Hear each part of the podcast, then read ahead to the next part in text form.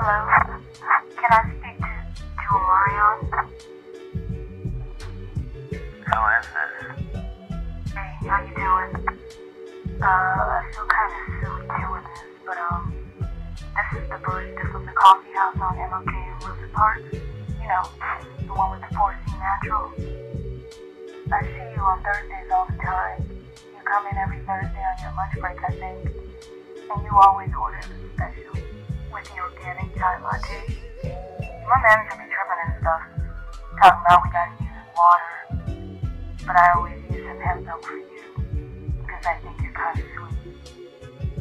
Um, how did you get my number? You always got on some fly blue tracksuit, and your Air Force Ones are shining all bright. Thanks. For real though, who is this?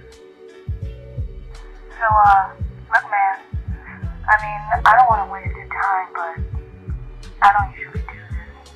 And I was wondering if maybe we could get together outside the coffee shop one day. Because I do look a lot different outside of my work clothes. Okay.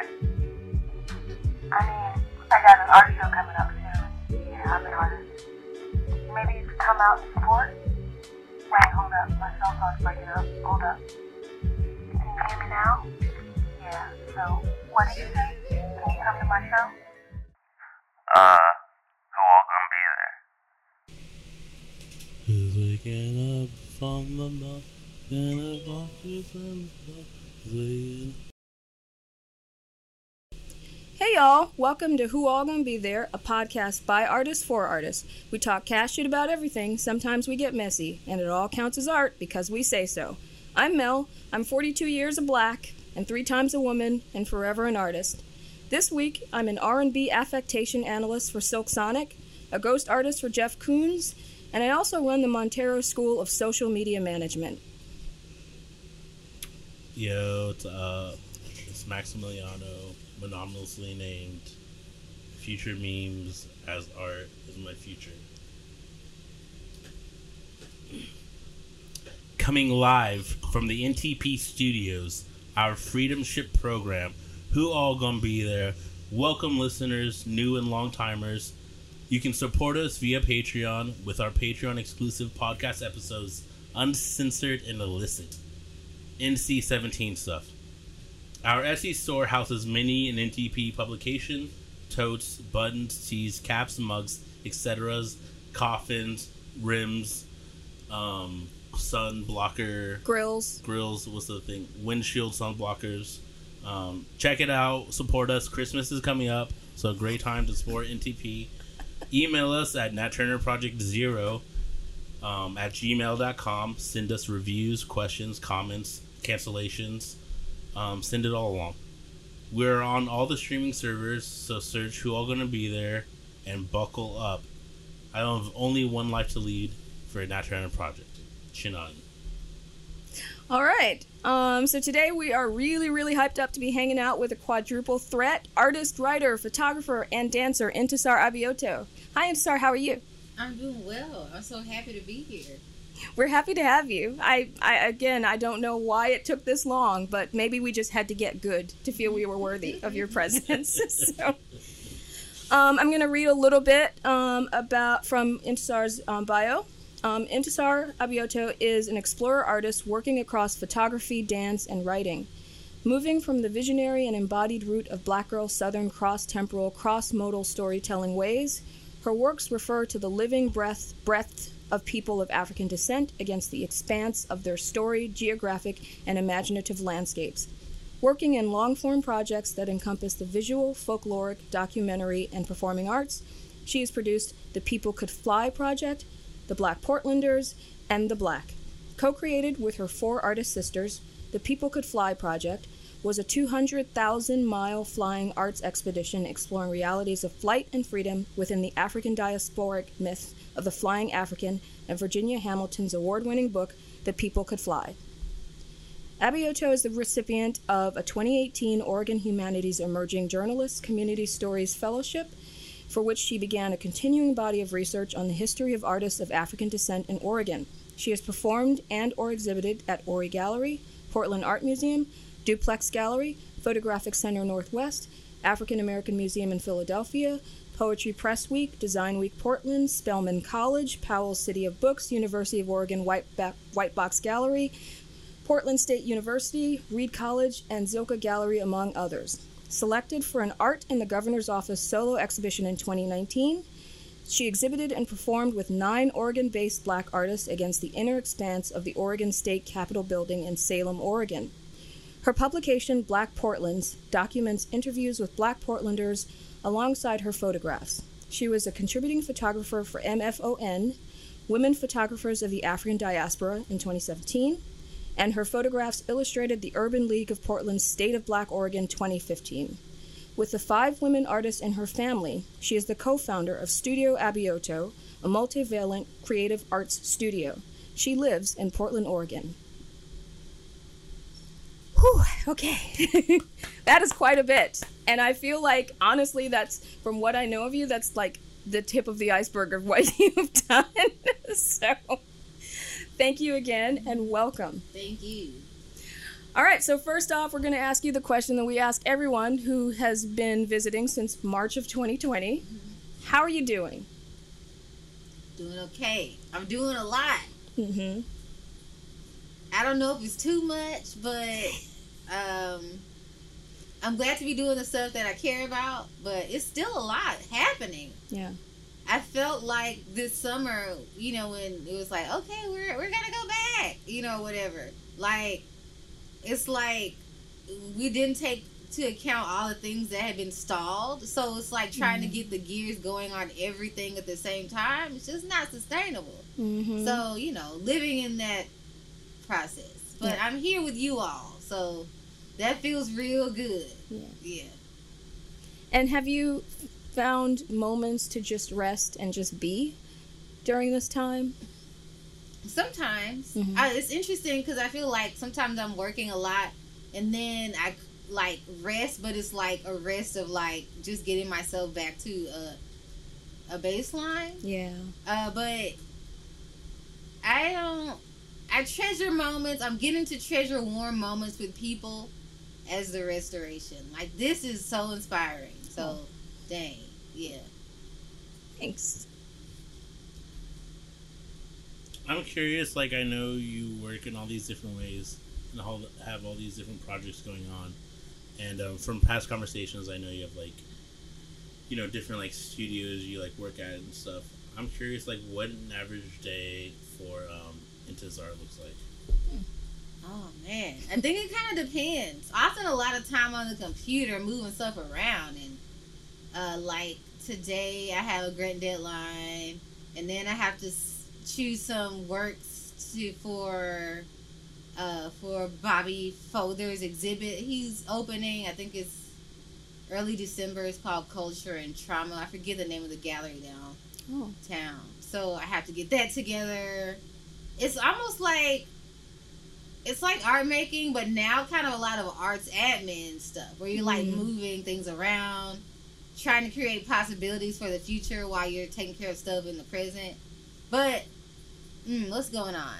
Sometimes it's like a installation, like I just did a collage installation over at the former site of the Albina Art Center over on 14, 14 Northeast Killingsworth. There's a artist composer named Darrell Grant who um, is doing this Albina, um, or it's actually called the Soul the Soul Restoration Project, or the Albina, or or perhaps this this particular stage of it is called the Albina Art Salon. So I I taken actually some of the um some of the collage things I did for you all's thing last year. Um what was the name of that that group show? Antidote. Antidote for C3 Initiative. yeah. hmm Yeah, so I had Correct. all those. I still had all those, all all of those cutouts. Oh, So I was like, hmm, let me like re envision this. So I Mhm. just kind of took some of those cutouts and just refashioned it inside of this site of like black arts um in or this or this former site of black arts in in albina. Mm. hmm So just random stuff. There's a lot of random stuff. Yeah. Yeah. Um, Max and I were talking about this earlier about how, like, one of the things we that annoy us about being artists who make things is we have all this residue of all these materials and like what to do with them. And like as someone who's like very prolific in your making, like what what do you do with all of your things? Like where does it all go? Yeah, that's interesting. I think I'm working on that now. I mean, it's been rare that I've had a studio. I had a studio a couple years. Wait, I had a studio right. When was it?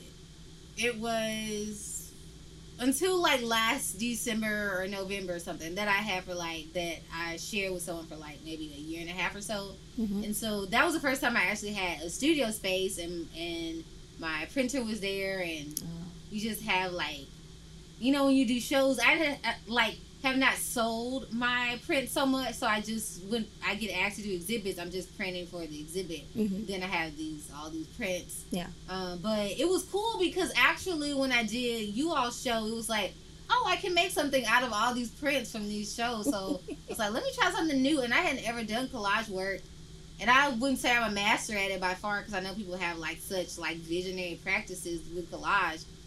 But yeah, just try to make it into something new, try something different. But I have stuff under my bed, I have stuff in the storage. you know, it's just like I, I mean, I will say for the record, I do have an original Intisar Abioto hanging up in my home. oh so- what?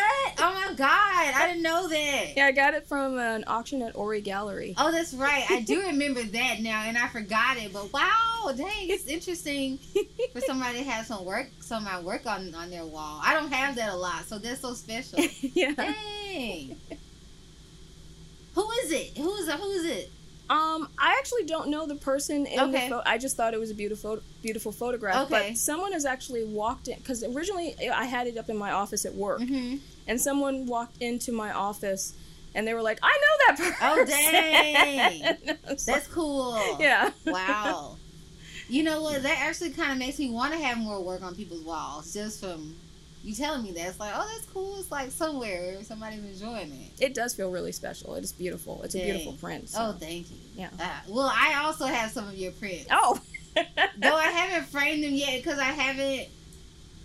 Um, got I haven't really ever framed anything, so I got to get some stuff. You know, when you're like, you've done stuff in one area of life, but you haven't done one other thing. So I've never had even even even even even my own work. A couple years ago, this like organization here, someone wa- like wanted to buy a print and then they wanted it framed, so I like Mhm. got it framed, but I haven't ever done a show where my work's been framed. So I gotta get your, I gotta get my work framed, I gotta get your work framed. Frames are expensive. I know. So- yeah. yeah. Yeah, hell yeah. Um, yeah, the what early 2020 when was the the window exhibit? Yeah. Um, that was that, no, it was like mid or late. Oh, it was late late 2020. 2020, yeah. Yeah, so yeah, in Nat Turner Project um did a show, did a window show Mhm. at C3 now known as Stello. Stello Stello in the park blocks in the park in blocks. Northwest, And uh, yeah, Intisar was one of the artists. and that collage was gorgeous. Yeah, amazing. It amazing was- collage. Yeah. Um, and then yeah, like that's uh, I'm shocked to hear that you're not constantly selling all your prints. So everybody needs to get the Intisar prints for sure. I mean, you don't have them for sale in general, though, right? Yeah, I don't. Thanks for saying that. I appreciate that. I haven't, you know, it's interesting, like, kind of like being like an artist, like, there's different, so many different areas you can try to do stuff in, and I just haven't moved towards trying to sell prints. For different reasons, I guess, but also, like, yeah, I just hadn't done it yet. Yeah. You know, I guess, I don't know, but it's something to think about. Do you think that there's like some sort of like internal thing that you, where you like some gut thing where you don't really want to be on the market or commodif or your work to be commodified in this way? Yeah, for sure. I think that's definitely something that I think about a lot, and probably part of the reason that it's like. I think it's so interesting that you could get something from a print of mine on your wall because you know sometimes I don't know. It's not that you don't think that someone would, but you also don't know that someone would. You know, because Mhm. and also the thing about portraits is that they're so specific sometimes. Like, and what else? I also think like. I, there, I have all these files and I've made some prints, but it's very much like so connected to my life. Like all these people that I met, like Mm. it it starts to really feel like this imaginative internal place of like all these I don't know everybody well, but it's like I'm very much like looking at these at these portraits years a- after years and and also I think too I with that you know that was like you know a couple years ago when that um when you when you when you like when you would have gotten that through Ori, but also like I also don't want my work just with anyone everywhere, you know, and also because it's like often, not all the time, but often like portraits of like black people in community, people I know, Mhm. people I don't know, or or but still care about where their image goes. Like Mhm. I don't know, it just feels a little more spiritually something. I gotta figure. I haven't. mm, Also, I think because there's questions to it, I haven't figured it out. Like I gotta think about it. Yeah. Yeah, it's that it's that difficult kind of artist thing, and I talk about this with my students a lot. Is that as an artist, you have to let go of your art once it's out of your hands, and you Mhm. don't have any control over where that image goes or what it does. Mhm. And I I have I've heard plenty of stories of like black artists who do work, particularly around black femme portraiture, Mhm. whose work ends up in really problematic hands and like it's hanging up in like you know the i don't know the the dining room or living room of someone who has been problematic in the past you know okay. like that sort of thing where it becomes like this fetishization Mm, mm, and like mm. as an artist are you willing to take that chance are you willing to let it go Yeah. in that way Dang. Yeah. Well, it's interesting because it's like figuring out who you would want to hold this work. I mean, it feels very close to me, like my dreams. Like Mhm. being able to do this, and you know, I know I've been like taking a lot of pictures here, but also photographs of like black people in other places, and it's very close to like my dreams, and I feel that, and I don't know. I remember I don't know some years ago when it must have been something you posted on the internet where you were saying there was some auction that had a work of yours or something. Mhm. I don't remember. It was something some years ago where you didn't. It was like work you done a long time ago Mhm. or something like that. And I don't know. I didn't. It's interesting because I do photography, but I didn't go to like. I went to school for dance and English, so I didn't like come up in like a fine arts program where you're learning about mounting or you're learning about framing or you're learning about all this kind of stuff. And maybe it's because there's gaps there. Maybe I handle my photographs differently to some degree. Like, Hmm. I would be okay with a certain black arts institution having some of the work, you know, or people who I know who would handle it well, and like you, you know, because these are commu- these are people in the community. These are black people's faces. Like, I don't, yeah, you know, like I, I, even though it sound may sound kind of weird, I do try to handle it like a good caretaker. Mhm. And if I don't know what I'm gonna do yet, or if I haven't finished everything that I need to do in preparation for, I don't share it yet. If that makes sense. Yeah. Yeah. Something like that. Hmm. I mean, it sounds like you already kind of have like a pretty sturdy sort of structural foundation for like the rules that you have in place for your work. Yeah. So that's cool. I don't know if I've gotten there yet. I think it takes a, a long time to figure that out. Yeah, I don't think that I figured it out all the way, but I guess I feel like if I don't know, if I don't feel certain, that I'm not gonna do anything yet. Yeah. And so I have a lot of photographs that I haven't done, I haven't shared yet, and some of it is like closing the gap, like where I have maybe taken a photograph of someone. And I've taken photographs of so many people, and it's like then you have to close the gap and make sure that you get them the photograph, and like, Mhm. and I don't think because a lot of my work is like large scale, like around communities, and I've wanted that, but uh, it's also like big ideas, and sometimes I haven't. You need support teams sometimes, you know, especially when you're doing like big research, or like not just research, but like, yeah, I I wouldn't say that I finished by any means, but like I I want to not be a source of harm. Mm. So I sometimes when I don't know how to do it yet, how to not be a part of practices of harm, then I like don't do anything until I know that I think that I'm doing the right thing. Something like that. Yeah. Yeah. Mhm. Um, I don't know if this was said um, on air or off air, but um, you know, Melanie is from Atlanta, and I grew up in Dallas, and um, so I'm really interested in this like southern to like Pacific Northwest connection Mhm. that you have or that you're like developed. Because like I remember like coming to Portland and like I feeling like hearing about you instantly, and like starting to like think about you in regards to like Black Portland, and you know you had your Black Portlanders project, and just like how um, you think about like you know being from the south and then like moving to here and then like communities in different places but also like how we're all connected Mhm. and i know that like exists in your like other work too of like connecting black people and like black people in like different communities um, but yeah i'm interested in this like southern to like pacific northwest connection hmm Yeah, wow. Well, I'm glad to be here with y'all. And I also feel like I feel like you're the title of this is it a podcast? Mhm. Is so appropriate and so southern.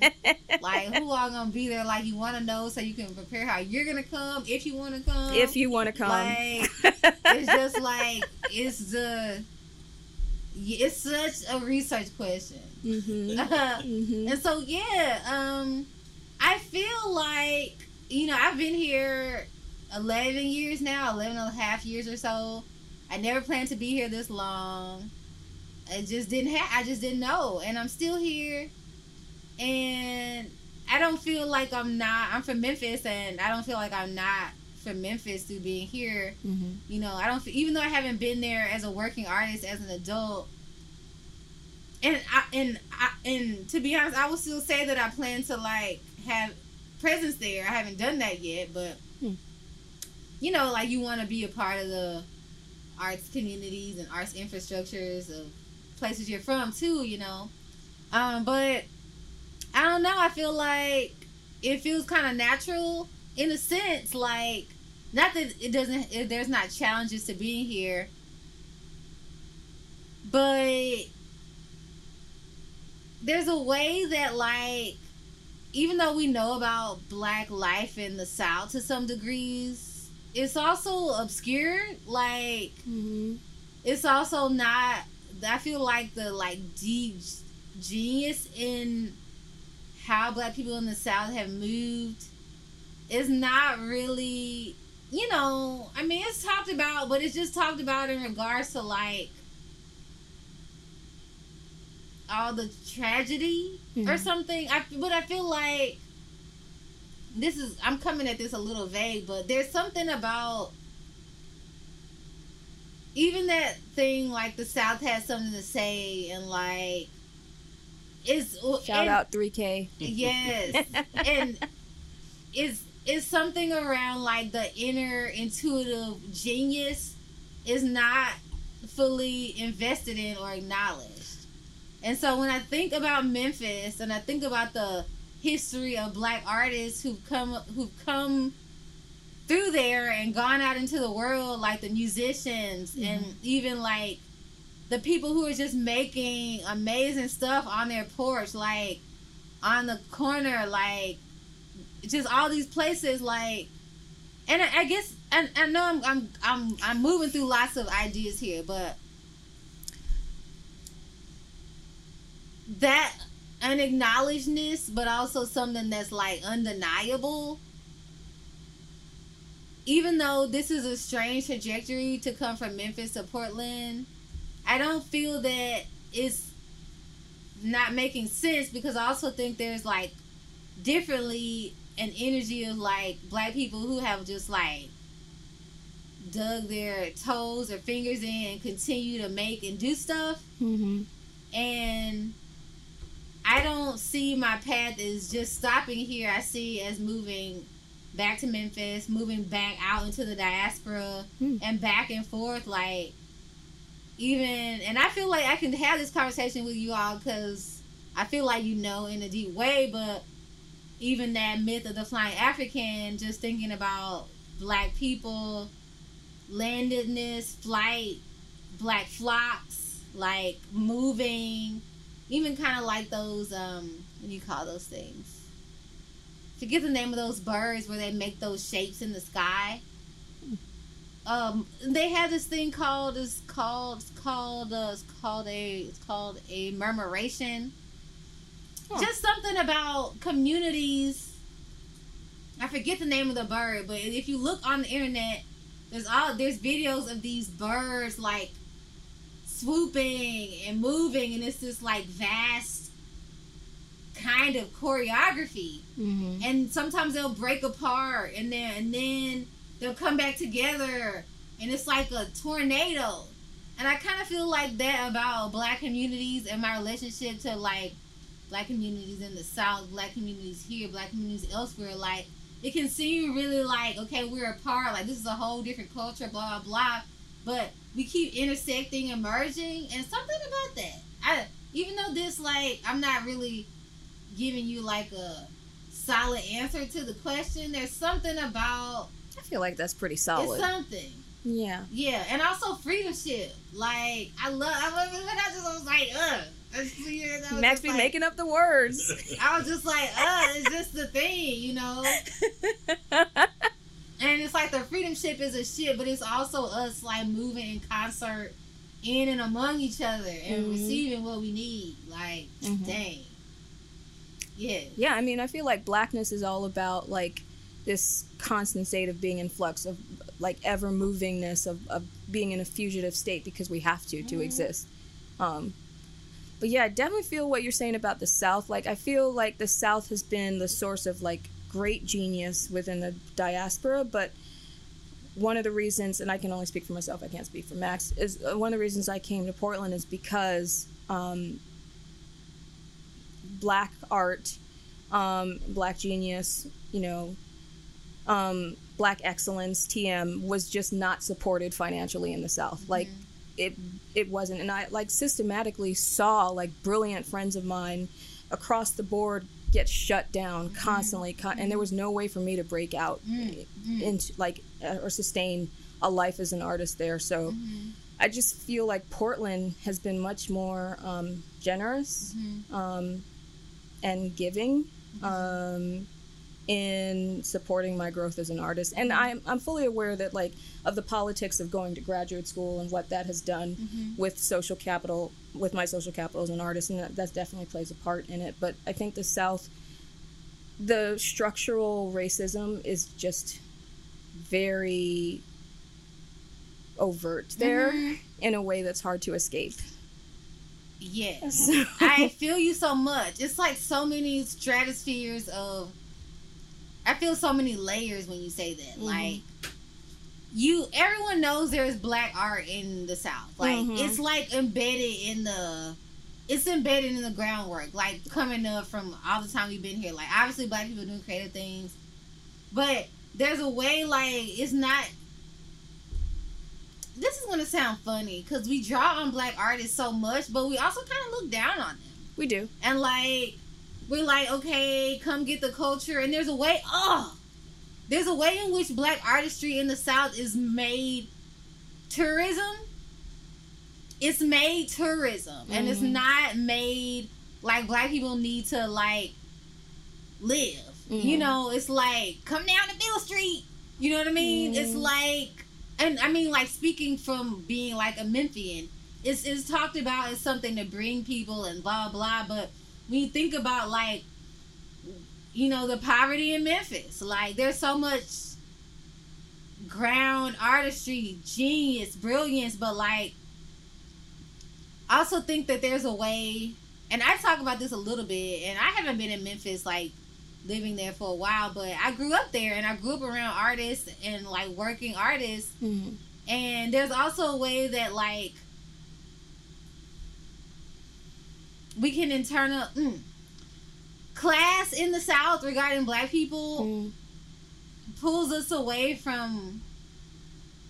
Mm, it's hard because you're like impacted by all the stuff, and it influences how you feel and think about yourself and the people around you. But like class striving, and it's not to say that you can't have stuff. That's not what I mean. Right. But it's like, oh, this is so complex. Like, something about tourism, something about just relying on black people to do artful things Mhm. and infuse their artistry into other people's mediums and things. Like, even that uh black man, I, I don't know how much about alcohol, but you know, that black man who. What's that like alcohol brand? Was it Johnnie Walker? Yes, who was a Mhm. part. It's like you expect black people to infuse to just they're just infusing their stuff in everyone else's stuff, but there's artistry, there's lives. You need resources, Mhm. and I feel that. I I know we could I could keep going on and on about this because I'm kind of circling because I'm trying to get to it, but it's so much artistry and it's look. There's a way in which it's like lauded for what it can bring to certain industries, but not lauded because you still don't really like black people. Yeah. Something like that. Yeah. Like they expect all of the labor with none of the financial return Mhm. or even like the social capital Mm-hmm. attached to it. And I just I couldn't live like that. Mm-hmm. That being said, the thing about the South is there is something about living in like a neighborhood, a community, a region where it's just all black people Mm-hmm. and you're like divorced from the white gaze. That was nice. I do miss that. Mhm. Yeah. I feel like I have to as an artist there was just no viable way for me to make a living in the South. I don't know, how do you feel about it, Max?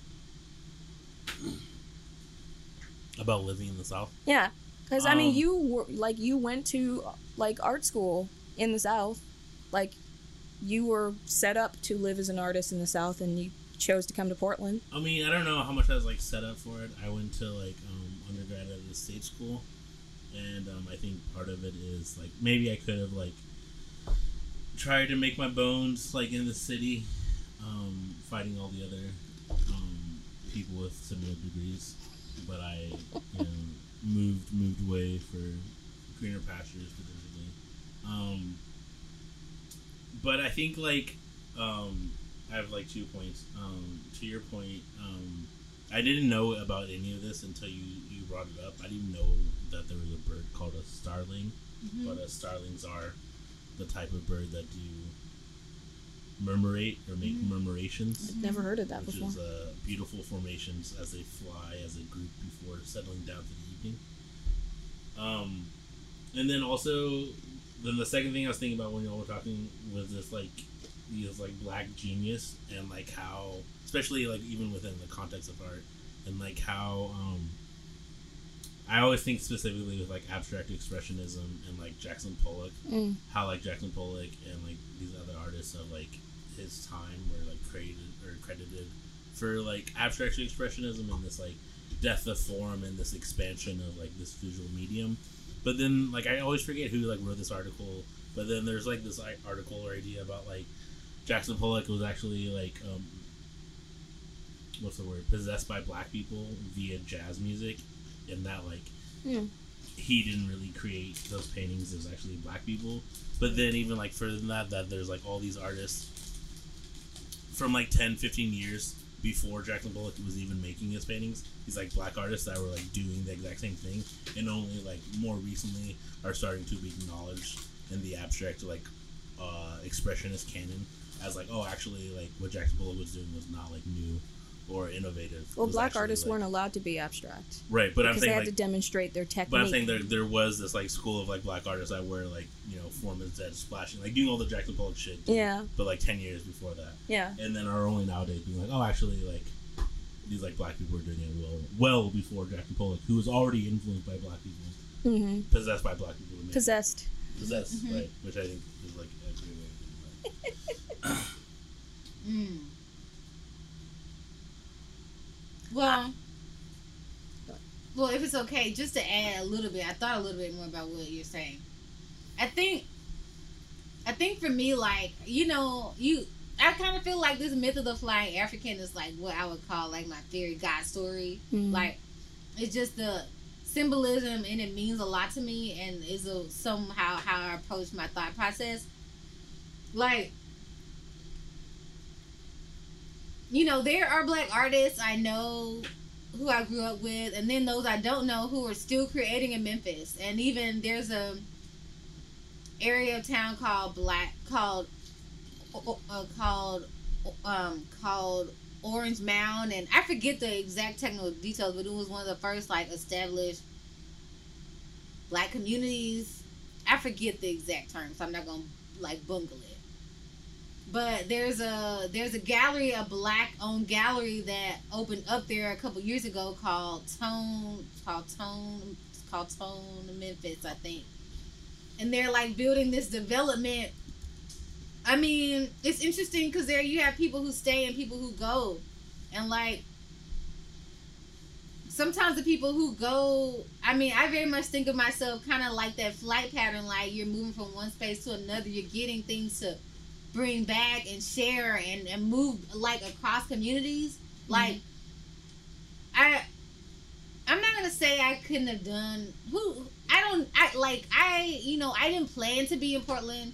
I'm gonna say i'm not gonna say what i couldn't have done elsewhere. Who knows? I could have been doing something completely different around the same stuff.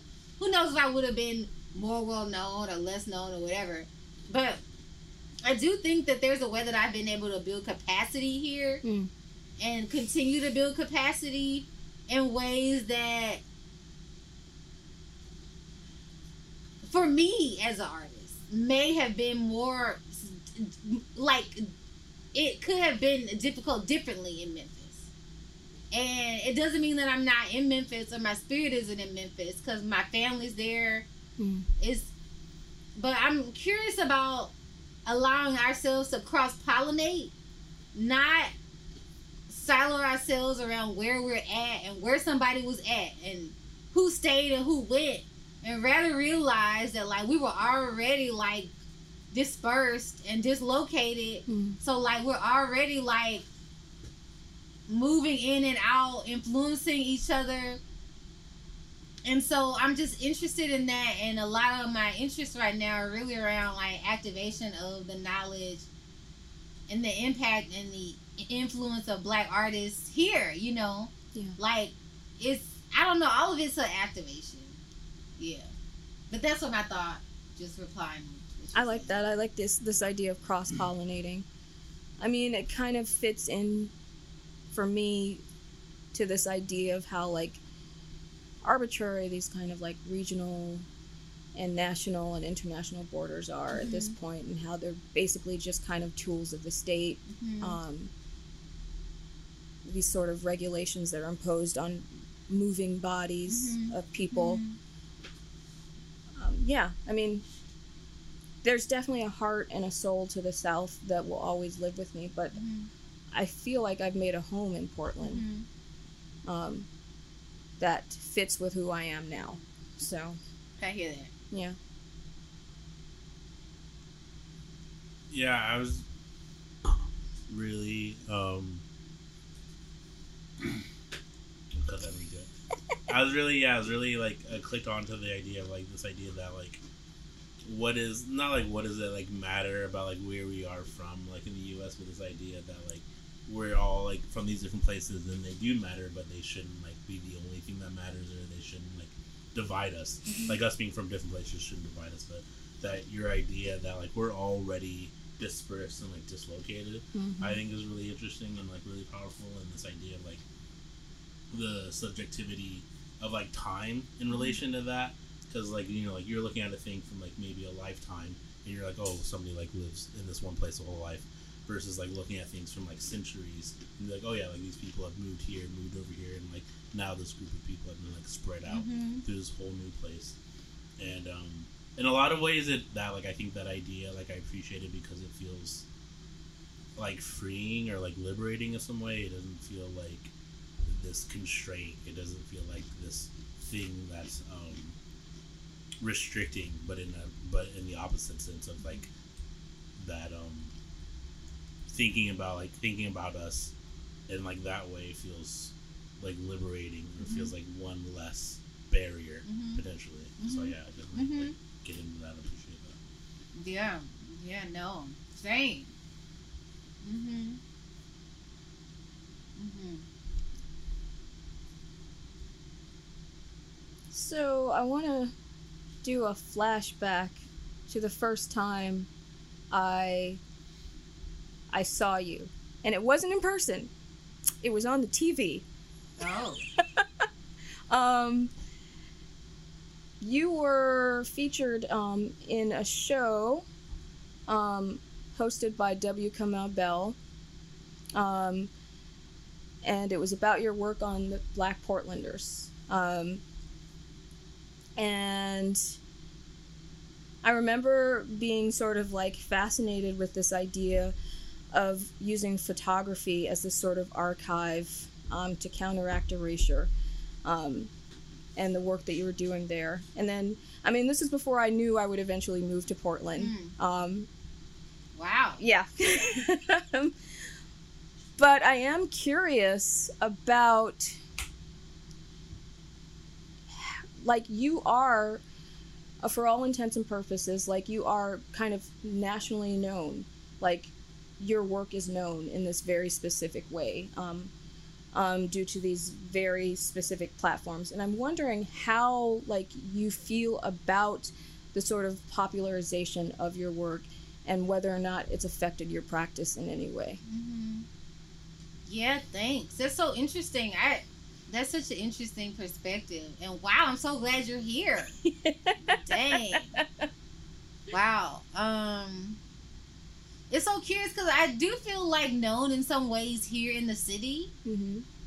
I do think there are people who know about the Black Portlanders or the work. I guess I don't experience myself as like famous per se or Mhm. like even particularly well known in like arts circles or knowledge outside of this city. I feel I feel pretty connected here in the city, but Mm-hmm. I will say that like like and yeah, this does kind of go to like what what what do you experience in different places? Like Yeah. how are you acknowledged in different places and like who understands what you're doing on an intuitive level?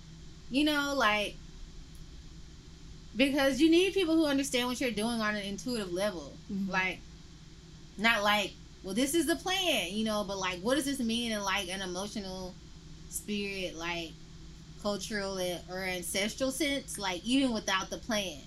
And I feel like that work, the Black Portlanders, once again really stemmed out of the People Could Fly project in terms of like, this is one place I was after doing that project with my sisters.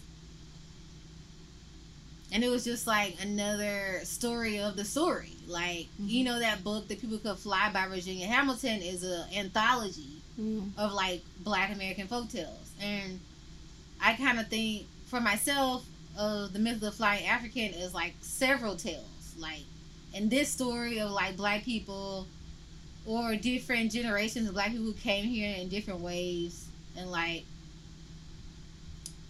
um, have continued to do what they do, some leaving, some staying. Coming back, I guess coming back to your original question, like, it's like yeah it felt very intuitive to jump into doing that because it was just like okay i already been doing camera stuff i already been talking to people like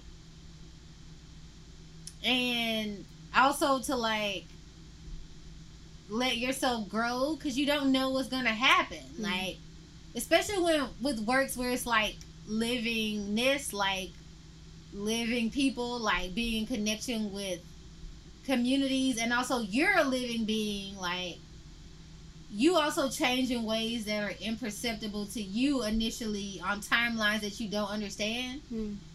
And I feel like that's kind of what happened with that.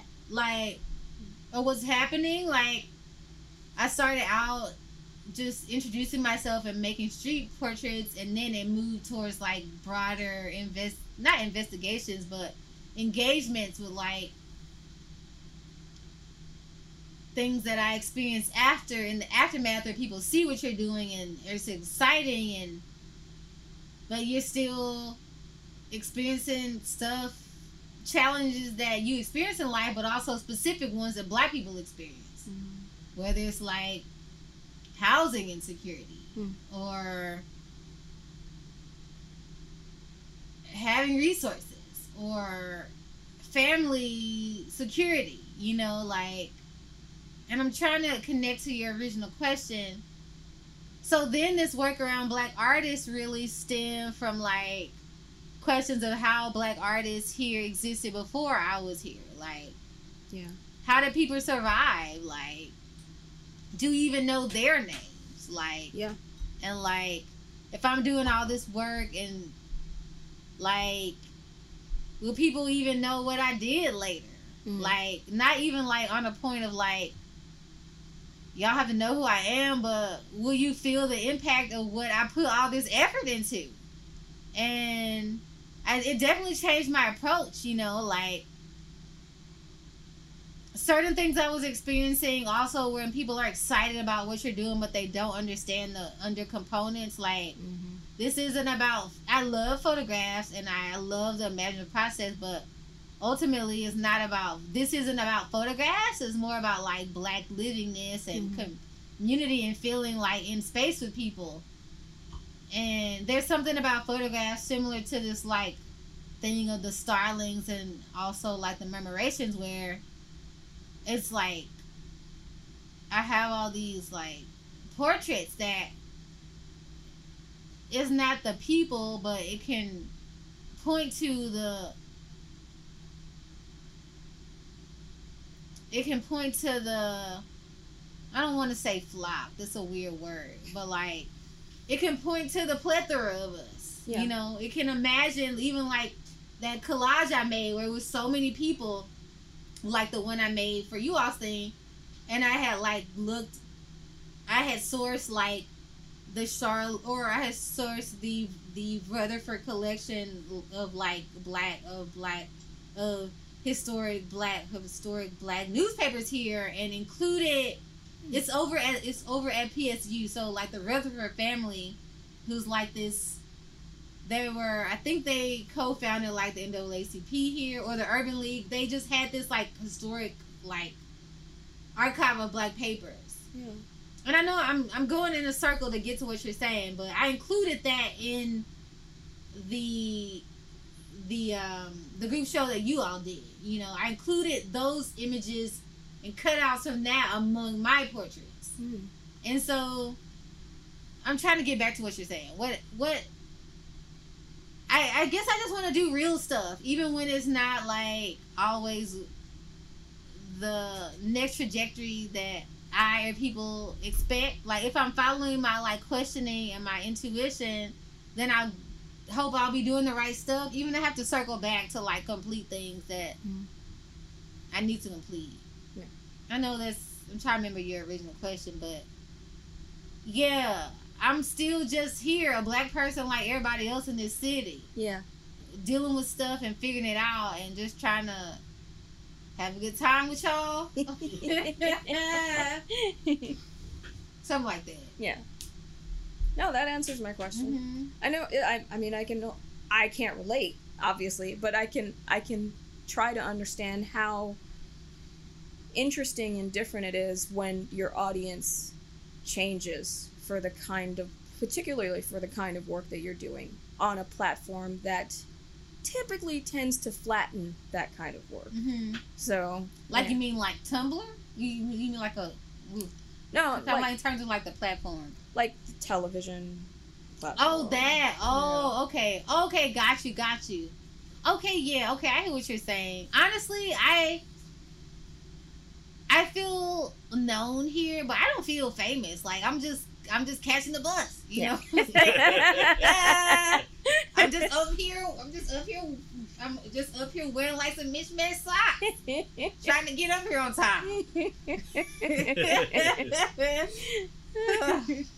yeah. well, you're famous to me, so. Thanks. it's. Likewise. I mean that. I really mean that. Ah. Um, I'm wondering, like, you've kind of like mentioned it um, several different times, but if you could just like speak to or inform our listeners about the People Who Fly project, hmm um, and like what that is and like what it entailed. And Yeah, yeah. Well, the myth of the flying African is like all throughout Black Atlantic experience storytelling. If you're talking about Toni Toni Morrison's Song of Solomon, Mm. talking about Paule Paule Paule Marshall's like praise song for the widow, like um, Gayl Jones' um, song for Palmares, like even in like Faith, like Ringgold's, like um, what's the name of that book? It's two of them. Uh, Harriet Tubman's Underground Railroad in the Sky. I'm probably getting the title wrong. Like, you know, uh, like this jazz standard flying home. Like this, like the myth of the flying African. Like basically, it takes different forms, but one of the most known ones is like, you know, uh, black people who were enslaved. You know, black people who could fly, like in whatever means, like whether they physically had wings, they could just literally lift up. And they were brought here somehow they were enslaved and you know like captured here. And in the process either they like lost some capacity to fly seemingly. And then there's a something that happens. There's some catalyst that happens in the different like renderings of this folktale which actually emerges is from like black people who were enslaved here like that's when it comes about but there's something that happens, some catalyst, and they remember and they're able to fly home somewhere. They're able to fly and get, you know, leave this place. And uh, and so I was I first heard about this story when I was a child through Virginia Hamilton's book, The People Could Fly, which is kind of like a black children's book standard, you know, like and she is so amazing. She was so amazing. She was like she won the MacArthur Genius Award the same year as Octavia Butler. Mm. Um, she won the Hans Christian, uh, the Hans Christian, uh, the Hans Christian Andersen Award. The like, uh, she won the, I believe the, I believe the, I believe the, I believe the, the, um, like the the N A T I O N A L uh like book award Mm. for um what's the name of that book? Just like she's just amazing. She's amazing. And uh just thinking about also like yeah, like uh it, like that book MC Higgins the Great, The Planet of Junior Brown, like Zeely, like she was creating like black like books for uh, like about black youth. I feel like Zeely was published in like 1967, and so I put her on par with with Toni Morrison. She was also from Ohio, um, and yeah, like I'm also taking some divergence. But basically, when I was like 20, I was in college. I I conceptualized this project because my dad he had like he like worked he did baggage at the air at the at the at the airport so we had these like flying privileges like so Wow. we could fly in the states for free and go out of country for just like taxes Oh wow. so yeah, so I was like, I, we need to do something with this. So I, you know, worked with my sisters and we, I was already felt connected to this story, but just conceptualized this project around how we um could embody this story, you know, like and you know, we were young then, like I feel like I was 20 and I'm like 35 now. I've had a lot more time to consider this story, but Mm.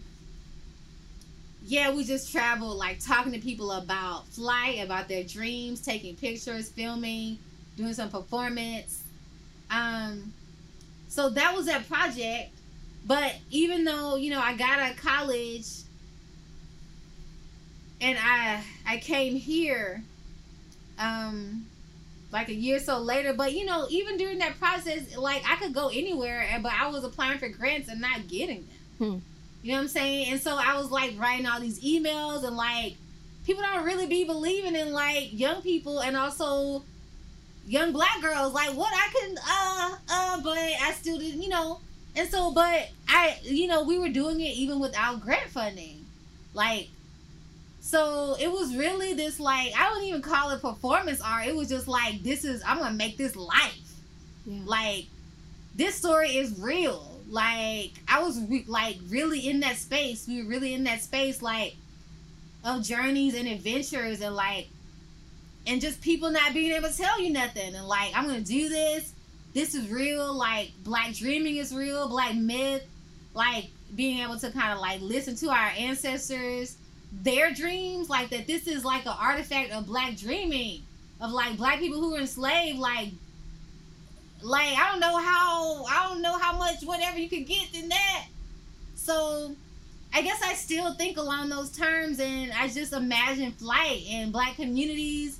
And that was really the priming ground for me to even consider to be able to come to this place and do some of the stuff i've done here because it's just commitment to like black life, black dreaming, black continuance, black authority, Mhm. like us doing like whatever really the fuck we want to do whenever we want to do it. Like lift up, come down, leave, go, stay, like all of those things. So though I'm not, you know, actively, I'm not doing the black, the People Could Fly project in the same way I was doing it with my sisters when I was 20. Kalima and and and and and Nee were like they were like 19, 20. I feel like Amenta was like 15. Like we went to Djibouti Oh. like when like me, Kalima and Amenta we like uh yeah like like like like like we went there together like when Amenta was 15 like Hmm. which was like pretty cool to like have this project and just like somehow get to east africa um so just like yeah just trying stuff. And sometimes i you know you live and you're an adult and you get a little bit more like whatever you get. But i'm just like i admire myself back then and i like want to get back to that spirit of just like we're gonna go when we want to go. Um yeah. Um, yeah, I have so many things to say. Thank you for sharing all that. That's like really amazing and like super cool. And like I love that story, that project. Mhm. Um, so many things. Um, I don't even know where to start now. Uh, I like I was I was Virginia Hamilton, as you said, uh, born in Ohio, born in Yellow Springs, Ohio, Mhm. but she also died in Dayton, Ohio. which is- Okay. I said I grew up in Dallas, but I was actually born in Dayton, Ohio. oh so- Shout okay out Dayton, Ohio. Um, this also this is a random question, but um, thinking about like your like the way you were talking about like uh, her writing and stuff like that, I wonder if uh, you've ever heard of like a book called uh, Ziggy and the Black Dinosaurs. oh my god no but it sounds amazing I remember there's like um this other this other writer. Um, I only know this because I have a computer in front of me. okay yeah but no I'm just saying, not. A, um, but Sharon um, M. Draper, Draper, who's uh, from Ohio, Okay. wrote "Ziggy and the Black Dinosaurs," and um, I remember like hearing giving that book um, as like a little kid and stuff. But Mhm. it's like you knows like a Harriet the Spy, but like black kids and stuff, or whatever, Dang. like Hardy Boys, but black kids. Ooh. Um, but I'm really interested in this uh, in this idea of like remembering as power, and I think Melanie and I before this episode started were talking about you know so much of like whiteness is like forgetting and like severing history and memory Mhm. but like this idea that like sometimes it's just the idea of like remembering your power Mm. in order to like be able to achieve these things like you were saying like people like all they had to do was like remember that they could fly Mhm. in order they Mhm. could fly um and the idea of like what your ancestors dreamed Mhm. and like you know maybe even you or like us or like we being like our ancestors like wildest dreams in like Mhm. these ways Mhm. um that we exist Dang. Yeah, thanks for that. That gave me chills because you need to talk about it. Like, it's not just knowing it. There's a part at the end of this story of, of Virginia Hamilton's, like, telling of that myth where she says, like, she talked about, like, you know, like black people who are enslaved, how they so love, like, firelight and freedom and telling. And she said, um, Oh, she said something like, I don't know, they told it to me, and like now I've told it to you. And like, just even you speaking that back to me about like what resonated with you about remembering just brings me chills. Like, because we do need to be like telling each other the same stuff over and over again, and it's not gonna ever not be good. Mm. Like it's not gonna ever not give us like what we need. Like it's not just the fact, it's the like it coming from us to us. Like thanks. Cause I, you know, I'm, I'm trying to remember my that I can fly, you know, still. like I can get up out of here if I want to. yeah yeah hell yeah exactly yeah um yeah i think no i think that's amazing um my next question is kind of tangential unless you have something correct I, I I do have something. Okay. Um, so you you mentioned your sisters. Um, for those who are not in the know about the Abioto family, um, how many sisters do you have?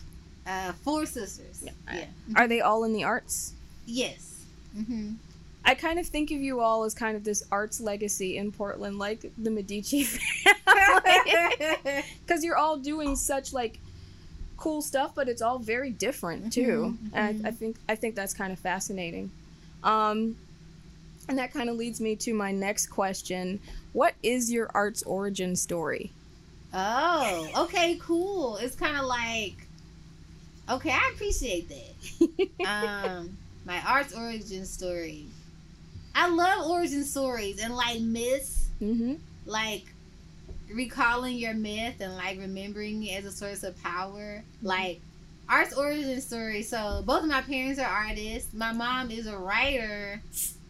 Amazing person, just like would make amazing stuff at the house. And now I, I would now I'm a now I say from just being out in the world that she's like, and I don't even know how to say this word because, um, like because once again I studied dance and English, not like visual arts Mm. You know, in college. But it's like I but now I'm able to identify her as like an assemblage artist. Oh. Like the stuff she puts together, how she arranges stuff, like yeah, she papered our there was a room in the house that she like I remember she got this blue fabric and like papered it or like instead of wallpaper it was like this blue fabric that she put all up. Wow. And like so my mom is an artist, a storyteller. Not even I was not even teller. It's like story riverer. Like it's some deep water thing. Like Hmm. that's what I would say. And then um and she's from Greenville, Mississippi. Mm. Oh, And then, Okay. wow. and then my dad is from Memphis, and so he's the youngest of fourteen um, people, human beings, and he's a arts educator. He's a like, uh, he's a musician. He plays all these instruments. He plays drums, like djembe, congas, flute, saxophone, kalimba. He plays all these instruments, like shekere. yeah. Um, and so like growing up, there were a lot of like artists around, like, and you don't even know who they are when you're young, but you're just around them. You know, you're going to rehearsals, this, that, and the other. Mm-hmm. And so, um, yeah so just being around that kind of but also like not just arts but arts and like black liberation and like just black stuff just like black stuff. Just being around black people who are just like okay we're doing black stuff. Mm, you know because it's like you need to learn about stuff. You need to know who is doing stuff. Like a whole bunch of like black and like you know learning about like african cultures and like that kind of situation um and it's interesting that also takes shape interestingly in the south too. Like communities of black people who are considering that kind of stuff. But yeah so art's origin stories like one of the people who was this like dancer that we knew his name was arthur hall. And Mhm. he like uh he had this like uh he he was also from also from memphis and like it was maybe a generation older than my dad and so he had this like african dance company in like philadelphia and was like yeah, that name sounds really familiar. yeah, and was like touring and everything, and this like production company called called called um called Ile Ife. And so just people around you who are like doing things. I remember like Etheridge Etheridge Knight came by the house, like different just black people. Like mm-hmm. yeah, so I think I would just say, you know, and then just people like performers, Sakita McKinley, like just different, just black arts community, you know. And I, I think why I'm so interested in black arts community now and like gathering together, having good times, like, cause it's cause of that. Like, it's not just like the work of like arts admin and like, you know, putting in a grant and like and, and like explaining what you're doing to somebody. It's like being in a room with each other and like not even really knowing what we're talking about and like and through that we talk about what we actually want to talk about and like I, I just want to have those moments with each other like because I feel like there's so much with blackness where it's like we always have to be like working or like put in the work. This is the work. And it's not that you don't have the work, but it's also like yeah, I just that's where we make what we want to really be about. Yeah. And I'm so grateful just to be here with you all for real, for real. Like, cause you can just be out here, you know, even though we're out here, still kind of alone working on your stuff. But this is just what it's really, what you're really. I just think about all the like grants and stuff I'm working on right now. Like, this is what I'm trying to get to. Like, this is where it feels real good. Yeah. yeah. Thank y'all. Thank you. Thank you. Mhm. Yeah, no, oh yeah, like, thank you for saying all that. I definitely like, yeah, like all the bullshit that you go through to have moments of community, and then even thinking about this idea of like black people getting together, to, like, be creative, and then it feeling like work versus um, the moments where it's like, oh yeah, it's like not doing the work. And it's like the celebration of each other, of Mhm. self, of existence, but that like how that fuels the work in so Mhm. many ways. It's like, what are we doing the work for? It's like, oh yeah, we're doing the work for this, Mhm. Mhm. and like how they kind of like it's like the circle that like feeds into each other. Um, but I kind of have like a two-parter. My first question is kind of like a silly, small question, but my second question is more about like what we're talking about. Um, but uh, this is something I'd always like, not always wondered, but like I hear about sometimes. But um, being from Tennessee, is there a rivalry between Tennessee and Kentucky? Oh dang. Oh wow. I don't know anything about that. But I would say that probably because like I feel like stuff you know sometimes is because sometimes like the family you enter. My family, you know, I mean in terms of my immediate family, like we never watch sports. I don't know if it's a sports thing. I don't know. I didn't catch wind of it. And then Wait, um, can, Where sorry. did you hear about that? Yeah, I'm sorry. Go ahead. I wa- I wanted to add a question to that question. Do you mind? no, no, no, please. So you're from Memphis. I'm curious, like, you know, you I mean, I feel like you have kind of been involved in music, um, and your family's been involved in music. Do you have any interest in Nashville at all? Because I know Oh. Nashville has like deep musical roots as well. Mm. You know, that's such a like curious question, and you could come at it from a certain way, hmm but I kind of want to come in from like both ways. Like, ooh, okay. I think it kind of still has to do with like Oregon and black places, like Mm. where even when it looks like a white place, it's a black place. hmm Like, and I know, like I said, I haven't lived in Tennessee for, I don't know, 12 or 13 years, something like that. And I know that that city has gone through a lot of changes. And, you know, but there's also the history of, like, think Grand Ole Opry there. But then you also have the history of Fisk and, like, the Jubilee singers. And, like, Mhm. you know, and you have the like. I don't know if there's a rivalry. Honestly, Nashville, even though it's close, it felt a little far in my imagination. Okay. Uh, but I always feel like if it's a white seeming place, there's black history there Yeah. that somebody you gonna find somebody there doing like the utmost optimum thing. And so i feel like i similarly to like this project the black where you i've been going to different places different cities. You can always find like you can find black people almost everywhere and you can find black and when you and like where you find black people you're always gonna have find black artists and black artistry Mhm. not just as like a profession but as a consequence of our living and so yeah i guess i don't have any problem with nashville i i don't know how other people experience it but if i go there it's, i'm gonna find some black people doing what they're doing which shouldn't be a problem because Yeah. it's also like tsu there like Mhm. yeah i don't have a problem with nashville Yeah, there's always black people. Yeah, that's what I love. Like I think black people are truly global. yeah.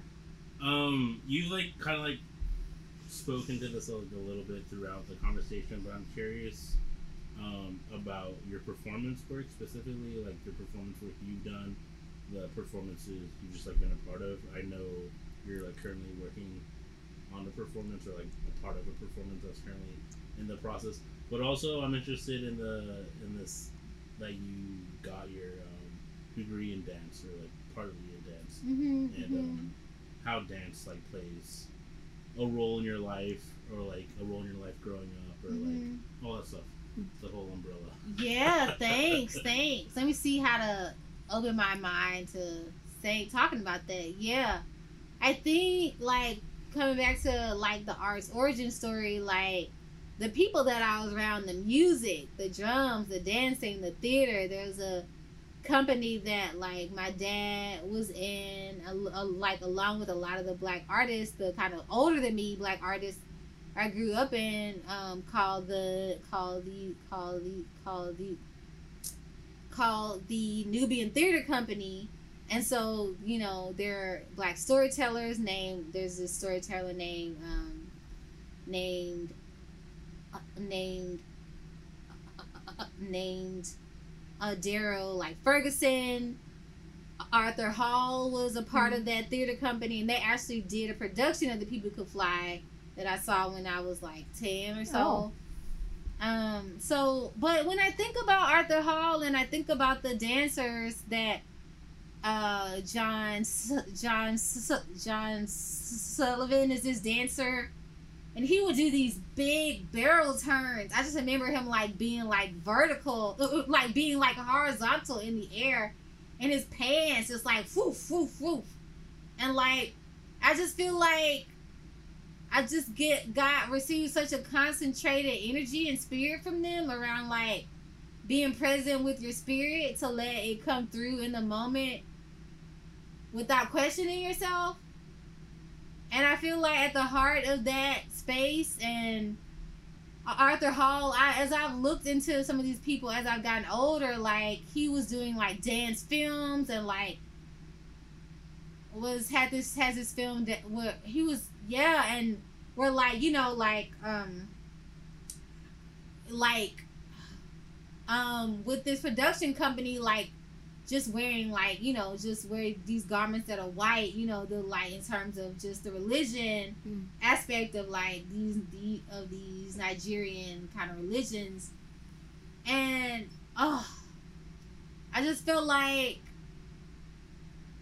coming back to even thinking about this uh, piece that I'm in with uh, Taka with Taka Yamamoto Mhm. um, opacity of performance, and so I have a solo in there, and I'm in it with uh, seven other performers, or actually they're people. They're not all even performers, like uh, Garrick, uh, Garrick Imatani, Oh, I didn't know Garrick was in that. yeah, uh, like like uh, um, like Sidney Jackson, Roland Dahwen Wu Oh. like um yeah and it's been such a blessed space because even just i have to keep remembering that i can fly like you get lost and stuff and because my a lot of my work has been very heavy on like communities and Mhm. photographs like that's detailed work and i can kind of get lost in it but just like oh i'm here.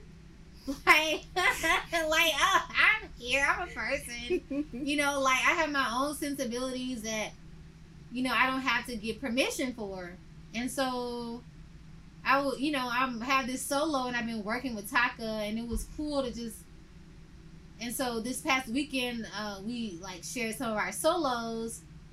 Um, so just having some improvisation and like some prepared things and then also like singing one of my sister's songs in there feels really special. Mm. Um, so yeah, I think I would just say like I I long for that more. Like I feel like that kind of caretaking we were talking that I was mentioning of like other people people's photographs and images is like um I I love that work of doing this, but it's also a big responsibility that sometimes I don't know if I take it too seriously, but because you know there's so much that can go wrong and black people have been engaged so not rightly you like Mm. sometimes you'd be like there can just be a kind of fear trepidation around like doing things right. And i i definitely feel like i i want to remember that you know just enjoy my own body like my own sensations. Um but yeah i i love i love that place. Like you don't have to explain anything to anybody. Improvisation is very important to me. And also like enjoying like singing a lot like not because i want to be like a singer who is doing concerts and performances but just like as a way of like feeling my spirit in company with other people. Mm. it's just something about like the resonance the vibrations inside of your own body. Yeah so i yeah something like that. I hope that answers something. Yeah Yeah, it does. You're also part of. Uh... Yeah, it does. Um, Okay. You're also part of the. Um, correct me if I'm wrong. You're also part of the Vanessa German um, TBA performance. mm-hmm. What was that like, or how was that? Yeah, yeah. Well, I mean, I think that the work that uh, Vanessa German is doing is, is beautiful. Like the the colors, the like dressing black women or dressing them in company with themselves, like um, just like visually and aesthetically, like of like really creating a vision. I mean, I really, in many ways, considered I mean, I'm not sure how she considers it, you know, how she defines it, but uh, very much like sensory visual arts, Mm. you know, like um, there's something beautiful in, in fabric and touching fabric and like adorning yourself and like adorning black women. Um, yeah, and I know she also has a sculptural practice or, or that she makes I don't know what you would call them. I haven't like delved is ex- deeply extensively into her work, but yeah, I mean, I black women like anybody in the world are deeply complex and Hmm. passing through our pathways like yeah, you know, we we just continue to move in our pathways and do what we feel we need to be doing. hmm Um, so those like you kind of like touch on like performances that you're like a part of. I'm wondering, um, do you have any like upcoming performances or like projects that are like um, solo or that you're like um, Mhm. the the force behind, I guess, or whatever. Yeah, well, you know, even though this is kind of a, I I don't know if it would be like an ensemble thing, but I'm very excited about Taka's work. It's, Mm. I feel like it's late January that it'll be at the Portland Art Museum. Oh, And so I'm excited about that. It's just such a special process and it's so awesome to learn from other people's works and Mhm. for other people to offer containers for you to like be yourself because the administrative part you know it's like a lot you know so i'm so thankful for that for him creating the space for me to move and dance and yeah. and like sing and just resonate. And then I don't know that I have any other performances coming up. And I would like to. The other day I was thinking about because for years I was like, I should do like a solo dance performance somewhere. Like that'd be nice. I used to do that more, but Yeah. I haven't really. Even though people know that I do dance, I don't know that people know my dance here. Yeah. which is you know I mean, I will say, I, I remember you did some performance um, in the show th- um, that our last guest curated, the Brown Sugar show, um, Christine Miller. Oh yeah, curated. okay. Yeah. Mhm, mhm, Um, I think I've seen you do performance like twice mhm. the entire time I've been here. yeah, yeah, So- yeah, yeah. No, and I, I, it's kind of like these things are coming back to yourself. Yeah. Like, I really will. I don't want to say I don't want to just keep putting it into the future, but I really want to have that part of myself, you know. Mhm. Uh, but that, and then um, I'm curating based on all this research around Black artists.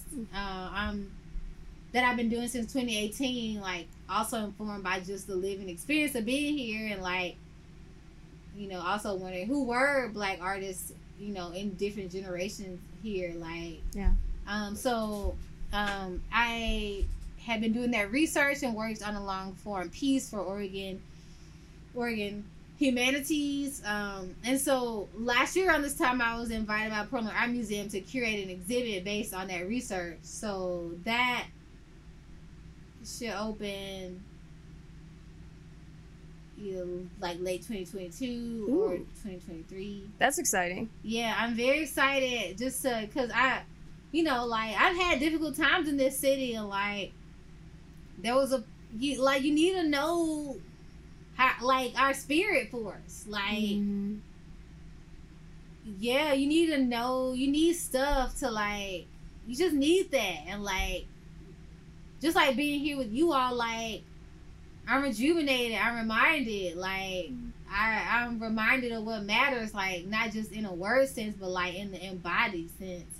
And so i'm excited to be able to like share that impulse with like us among us you know Mhm. like and put us in in the like every place that we should want to be, you know, and that's just one of them. Um, and then a, a also from that research, I a couple years ago I had envis- started envisioning a like retreat residency gathering for a Black Oregon artists. Ooh. Um, and so I started envisioning that in 2018. And so just with the process of things, sometimes I gotta get better about saying stuff because I don't always be telling people stuff all the time too. And I, I'm I'm kind of working on it because sometimes you be like, okay, I'll say this then, or I'll say this then, and like, but then you sometimes you just gotta say stuff so that life can get rolling into the stuff Mm. you're doing. Mhm. But I've been developing this gathering of black artists, like a three to four day like residency Mm. retreat. Um, black artists in Oregon, black artists connected to Oregon, um, to just to kind of like coming back to that thing around like, well, we always have to work on something in the future. Well, no, we need to celebrate what we've already done. Like, Mhm. and just be among each other, like cackle and laugh and have some drinks and la la. Um, and so um, yeah, so I actually applied for um, creative Heights grant through Oregon Community Foundation, the same grant that partially funded like Taka's work. And so I did Mm. get that in August Oh, to support this thing. congratulations! yeah, thanks, thanks. so it's gonna happen next summer. That's one of like the big dog grants, right? Yeah, it's uh it's a hundred thousand dollars. Jesus. I think I floated out of my body for a second. Sorry. yeah. That's like life changing money. Yeah, yeah, and I hope it is like you know, in the sense of like, you know, like doing. How do I say this? Like, I want us to have a good experience. Yeah. You know, like be held in warmth and food and company Mhm. and laughter and like remuneration for your time. Mhm. You know, like, and I'm still doing some more like fundraising and grants, like writing for it, but just our collectivity, like, we're so brilliant. Like, mm. gosh, you know, Yeah. and like, I just feel like in gathering, like. People say all you say things all all kind of word things like you can change the world, but like in gathering, like we don't have to change the world. We could just change our own stuff if we want to. Like Yeah. we're already changing it just by being in company with one another, like envisioning stuff. Like I really believe in us. you know what I'm saying? Like I'm just, I just, yeah, I just, I'm just admire us so much. Like this, these these people we know here, like, dang, you know what I'm saying? Yeah. Like, dang. Yeah. I mean, for real, like. No, no, I feel like that. I feel I feel like I have one of those moments like once every three months here. I know, Like you I can't like, believe that these people exist and that I actually know them. I know. Felt that way about you. Same, same. And I'm just like, man, if we just come together and like envision, like, not just work, but just like enjoy each other's company, like Mhm. talk a, talk shit and like, and then along with the shit comes out like dreams and like imagining. imagining and Yeah. like forecasting and like talking about the good times and the hard times and like arts infrastructures and like I just feel like just having us together will be something that we make. So I've been working on that, and so a lot of arts admin stuff. That's why I'm saying a lot of arts admin stuff right now. I can only imagine. Just like okay, put it in, put it in, so that we can get it out. Yeah. So yeah, so that's kind of my stuff right now. Nice. Yeah. I have to admit, like, I feel like Max has been on top of arts admin, but like for 2020 and most 2021, I just gave up. I was like, I'm not doing this right now. I'm just taking a break. I'm taking a moratorium on Mhm. all arts admin right now. I don't know what that says about us because I thought you were the one that was on top of the arts admin. we dedicated most of that time for mutual aid, so I didn't have to do that much arts admin. no. so, I thought you were sending those emails out. yeah. Well. Okay, so speaking of 2020, I want to I want to do another rollback, flashback to 2020. Um, um, I was deep in quarantine. I only ventured out two times, I think, um, after like March in 2020. One of them was to go to the doctor for a dog bite, which is a whole other story I'm not going to get into. But the other was to venture off um, to see a mural um, off of Grand Street, I believe. A beautiful mural um, of some wheat pasted photographs, um, along with a quote by Samiya Bashir. Um, and you were a part of that mural.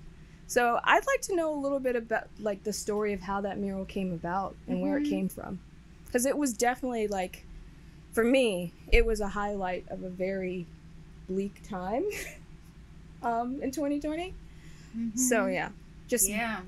going outside and just seeing that mural was just like kind of a beacon for me, Mhm. I think. But yeah, Yeah, well, dang. Well, of course, yeah, that means so much. Like hearing that, cause you make stuff and you just make stuff, you know. But Mhm. yeah, no, I mean that came from a lot of stuff. I was asked by uh, this organization here, for, like Forest for the Trees. They do like different murals around the city Mhm. um, to do a mural. I'm trying to remember what the original like idea was, but for me, like you know, it was in the middle that summer. There were all these protests here, like on the streets all the time, Mm-hmm. and and I and I think yeah, you need people who are gonna talk about all the time periods, kind of like, and and uh, you need all the stuff. But like for me, it was really about affirming black people, not just protesting, but affirming black people Yes. and affirming black life and living this and imagination affirming black femmes black women black girls like um and so i have a deep archive and i looked through my archive and so the selections were primarily um black girls, femmes and women from Portland, and then some of my own black family members. So my mom was included Mm. in that piece. I feel like there were like ooh, six or seven. I forget the dimensions. I feel like they were like ten or eight feet high, ten feet high, or they were high. They were like big They were pretty big. big prints. I think I feel like the wall was like, I don't know, 30 or 40 feet Mm-hmm. wide. I forget the dimensions and like 16 or so high. And so I I the selections were there was a portrait of my mom throwing up these leaves. There were a, there was a portrait of my sister.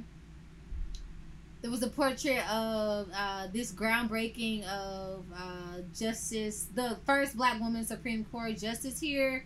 She had like a like a high school named after her.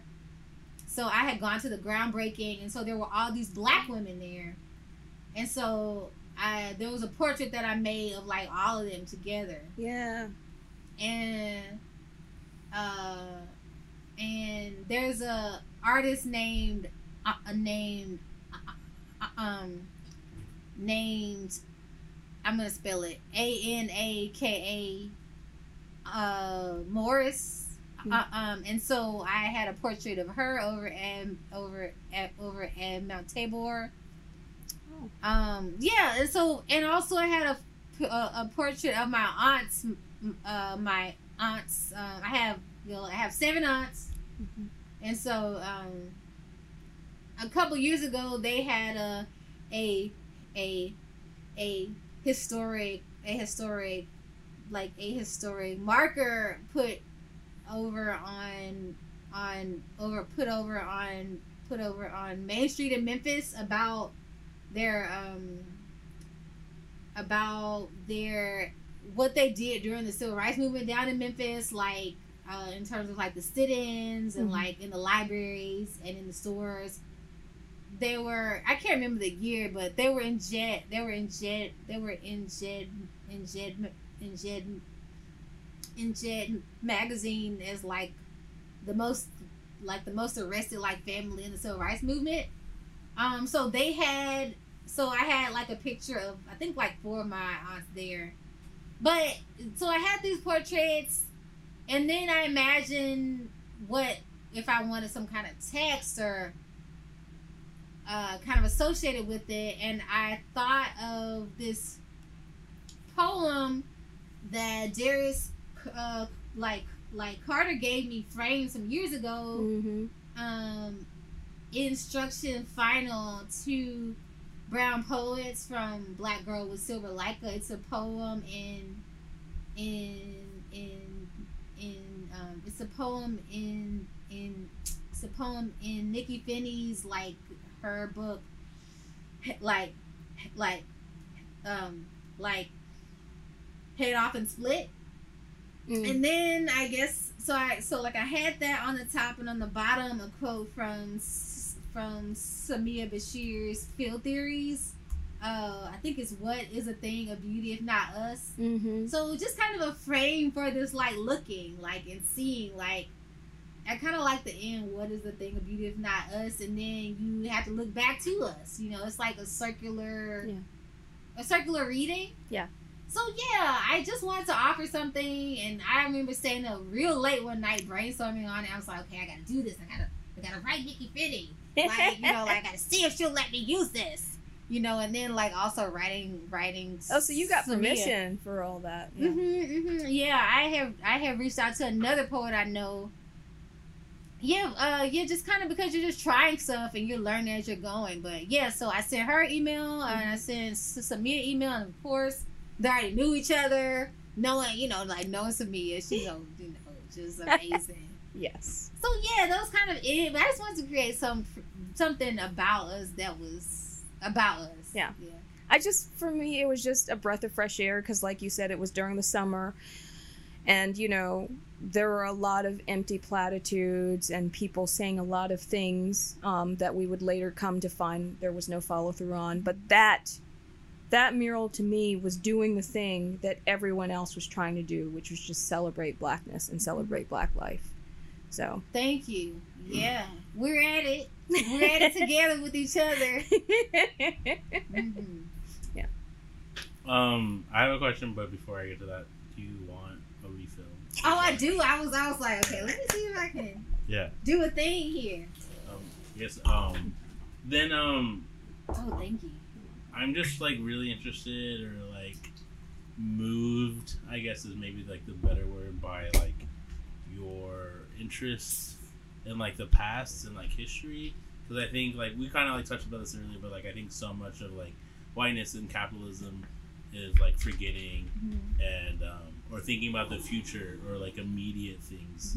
Be like, what's new, what's current. Mhm. So I was thinking about like, let's not, you know, understand the past better. Let's just think of like a new thing to think about. So like, I really appreciate your interest in the past and like wanting to explore the past, but also like through that like uplift artists from different generations Mhm. and stuff like that. And I know you've had like portraits of like Arvie Smith and stuff like that. And um, yeah, I just like I think that's like this really like interesting or almost like revolutionary way of like existing in a way that is very much like these like again to this like earlier idea like these like um, these like divisions or barriers aren't really real or like aren't Mhm. really true in this like illusion of age or illusion of generation Mm. when it's like yeah like who could say like how we'll be perceived in like 30 years Mhm. 20 years 40 years you know 60 70 80 years Yeah. a thousand years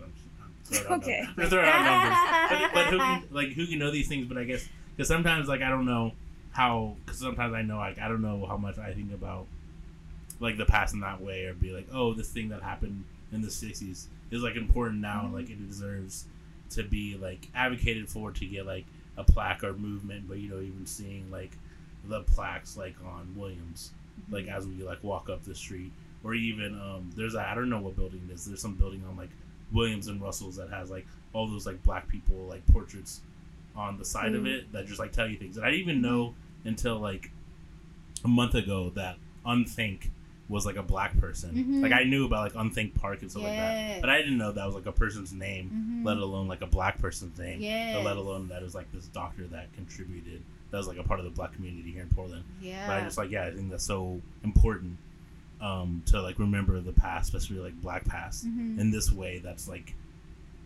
every. It seems like everything else is so wanting to remove it Mhm. because because it's not like current or it's Yeah. not fresh or whatever else. Dang. Thanks for that so much. I'm inspired by you talking about this this way. Yeah, it's wild. Like I think similar to like how I was talking about like performance or improvisation, like listening to yourself without focusing so that you can hear what wants to come out. It's kind of how I feel about interacting with the past and like or the assumed past. Like it's present. Like these like presences that offered their present are present. Like there was something you were saying just then, like it's kind of uh I feel like there's this layer in my best self like I'm closing my eyes and I'm letting go of like certain aspects of my sensory world. so I can kind of just like hear all the stuff and like not know myself so that what I what I know really is coming and I feel like that like it's kind of I don't want to say this word it's not psychic. It's more like it's not even oracle. It's just more like bones. Like just like the deepest layer of where we're at. And oh how i'm trying to get to how to say this. So that's the place that i'm trying to move from. But like when you move in that place then stuff comes to you that if you just keep going even if you don't even if it's real hard stuff just comes. Like it's just stuff. Like i'm so i'm like working on this big grant and like like right now like it's due today with some with some folks Well, damn. Sorry to take your right. time. no, no, this is restorative. This reminds me what it's all about. And like last night, you know, sometimes you just don't feel as confident, or you're like talking the truth, and you're like don't know if you received it well, or mm. Or just all kinds of reasons why you got to get in yourself. And I was like, okay, I got to listen to some songs. I got to like remember my spirit. I got to sing or whatever, blah blah blah. And then I got an email from this man in San Francisco who's like telling me that like he has a print of like Thelma Johnson Street. And like and so Thelma Johnson Street, she was born in in in she was born in 1911 in in in like in in in Yakima uh like in Yakima, Washington and she grew up here like her family came here. She was a child.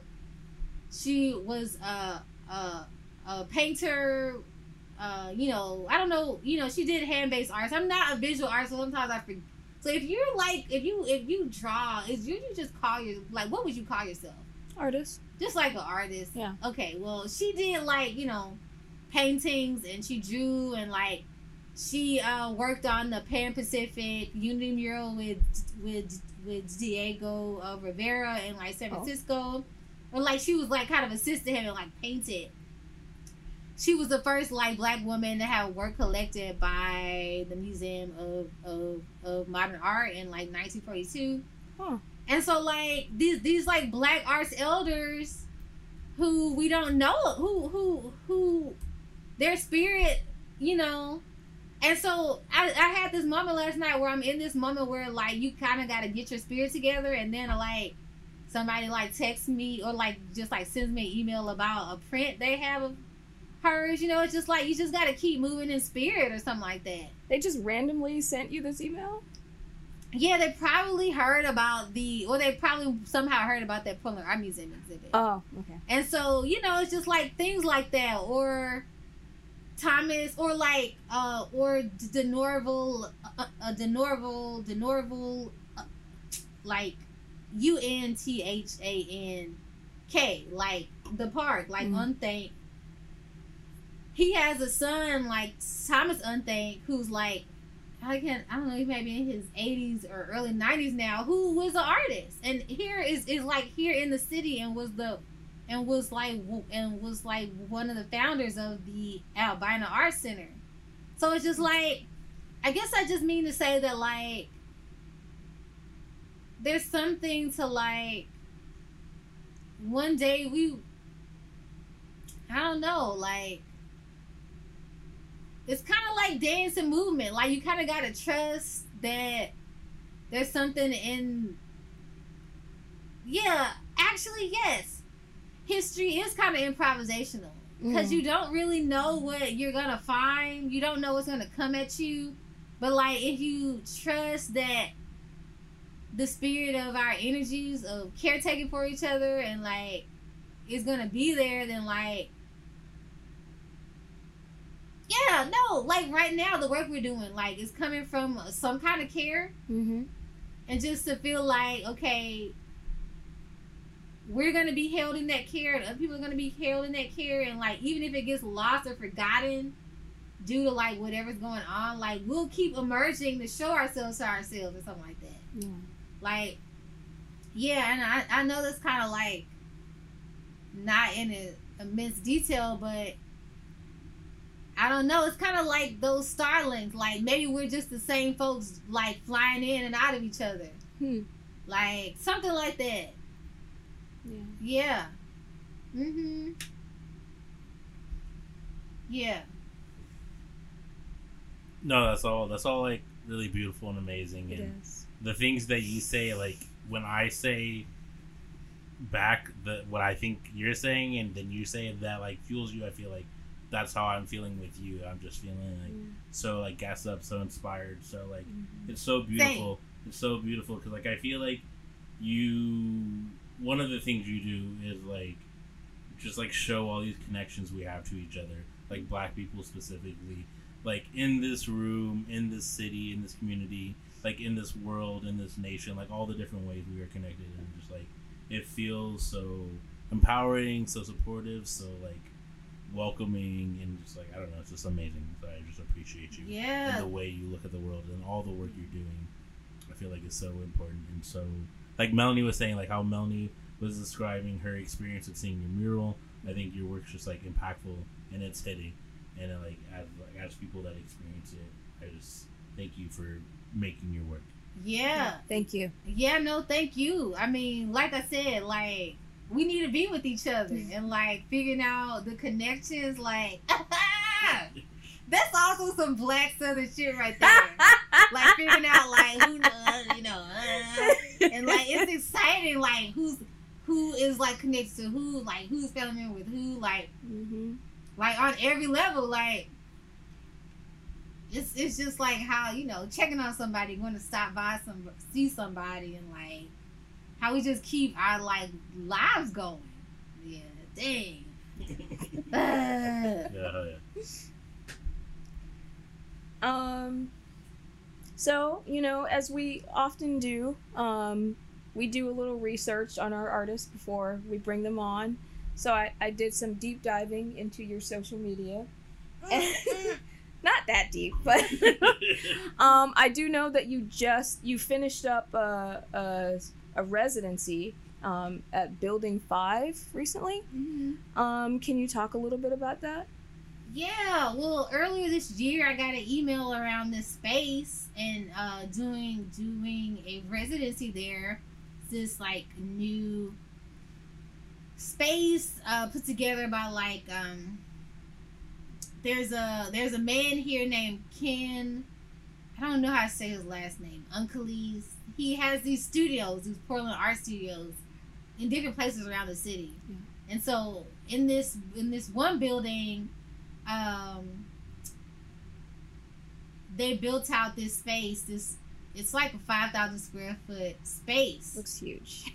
Excuse me. And yeah, I was asked to do a residency there, and I've been um, so I uh, just you know just kind of working with my family members on that residency. And yeah, I mean, I feel like if someone says Ah, offers you a residency in like this really beautiful five thousand square foot space, that's like, what are you gonna do with that? like and so just oh this kind of goes back to that thing around past and temporality like that was a few months ago but also like you can activate things again that was such a mad dash. Like i just had this vision of these like big portraits. And i for me for my part of it i like printed out these like I guess they're around like 3.5 feet by like six to 10 feet high. Uh, portraits on vellum. And some they they were like oh what um I guess same like similar like 3.5 to 4 feet wide by like six to seven feet high on like like on like transparency like glossy film Mm. uh, and yeah, just kind of mounted that in the space. There was support, um, kind of like uh, ooh, what do you call it? technical support. So, uh, getting up on this lift and this like um, this man, this man, this man, this man, Dimitri, who was a technical support, like putting these panels up like so so high. It was like a big dream. Yeah. So, yeah, I can answer any specific questions, but it's just like you just try stuff. Yeah. Like, yeah. Did you feel like you had the freedom to like experiment and to fail? With I, mm, yes. Okay. I think so. And that like, and also it was this this program was like first year doing this, so it was also a learning Oh. experience for them okay. in terms of like you know just technical stuff and also being in the midst of the pandemic. You Mhm. know, the first person to do the residency, I think they shared their work in like May or early June. It was mm-hmm. like this big oh, structure, wooden structure made of like, and they had a someone from the I don't know. Forgive me because I don't know the name of these places. Maybe it was the Portland Symphony or something. Someone came to perform in there, and it was right at that point when we were like, "Oh, we have our vaccinations. We can be in places without masks," and like. Um, but then by the time that our thing came around, which was in August, then Delta was around, so it was just like stuff. So Mhm. it was just you know you know you're just figuring out stuff, but yeah, I I don't know that I well I don't even know that I would say that I would gave my permit. Oh, that's weird to say. Like, I feel like when you're an artist and you're offered these big things, you feel like you have to like succeed on your own terms, and like. I was just printing. I have a large format printer, Right. and I was like, okay, I have to get this done, like, because then once you do stuff, then you can do it again, you know, and like, you know, also if people see that you can do one thing, then they see that you can do it again or elsewhere. So I was like, okay, I had this big space, like, I gotta do this, like, ah, you know. So yeah, so and then also, also, also, also, my mom installed some of her writing. She did some of her work there, and then my sister, my sister, my sister Medina, put up some of her artwork, and yeah, just just just figuring it out, Yeah. just trying something. It was crazy. It looked overwhelming. It was. it was overwhelming, Yeah. and especially putting things up high on lists. Like, like it, like it wasn't just like you know I kind of learned how to how to use the scissor lift, but then also that boom lift. Like, it's kind of intimidating. You're talking about different kinds of lifts. I'm still on the lift part. like, wow. yeah, I can't really imagine the scale. Like, that's crazy. yeah, and it, and it was because putting stuff up high, you can't physically do it with your body. Right. So when like just getting it up there felt like some kind of wonky dream I had to just keep pushing forward into reality, and then it happened, and then it was like, oh, How did you affix it to like the surface? Like, what did you use? yeah. Well, I oh man, I spent time putting in all these grommets. Ooh. like on the ground. I my knees were, were you know because it was like I, like I gotta get some knee pads. That's what I'm learning. Oh my god. But I was just like putting in all these grommets and then like affixing it with like you know uh string and Like floss? like just like string I got from like a like Okay. white cord string. Okay. Hang it up onto these beams and yeah, it was hung by grommets and string. Wow. I guess you figured it out. You know, figure out what how you do it. Do you like working in that scale? I do like big prints. Okay. I do like big prints. I mean, I w- if I could have gone bigger, I would have. But I also like, I think working at little prints too. I also want to do some stuff with little prints, Mm-hmm. like handheld things. Mm. Um, and I, I so much enjoy working with transparency, like glossy film, and the that space is so well lit because of those high windows in there. Yeah. So just the light coming through the, I really wanted to play with that. But just papers. I think I really love papers. Like I had this um uh this photo like rag paper. Oh, what's the name of that paper? Yes, I just papers. Yeah. You know, it's like ugh, hand stuff. Yeah. Ah. this is pleasant It is. with you all here. This is pleasant. I do like I, I have printed on vellum paper, like granted it was not on that scale, it's like eight by ten. But um I like the way the ink looks on vellum. mm-hmm. It's like transparent vellum. Mhm. It's really pretty. Mhm. So Mine was I got two different kinds. I had one and then I like ran out and I got another one that wasn't as vellumy. mm-hmm.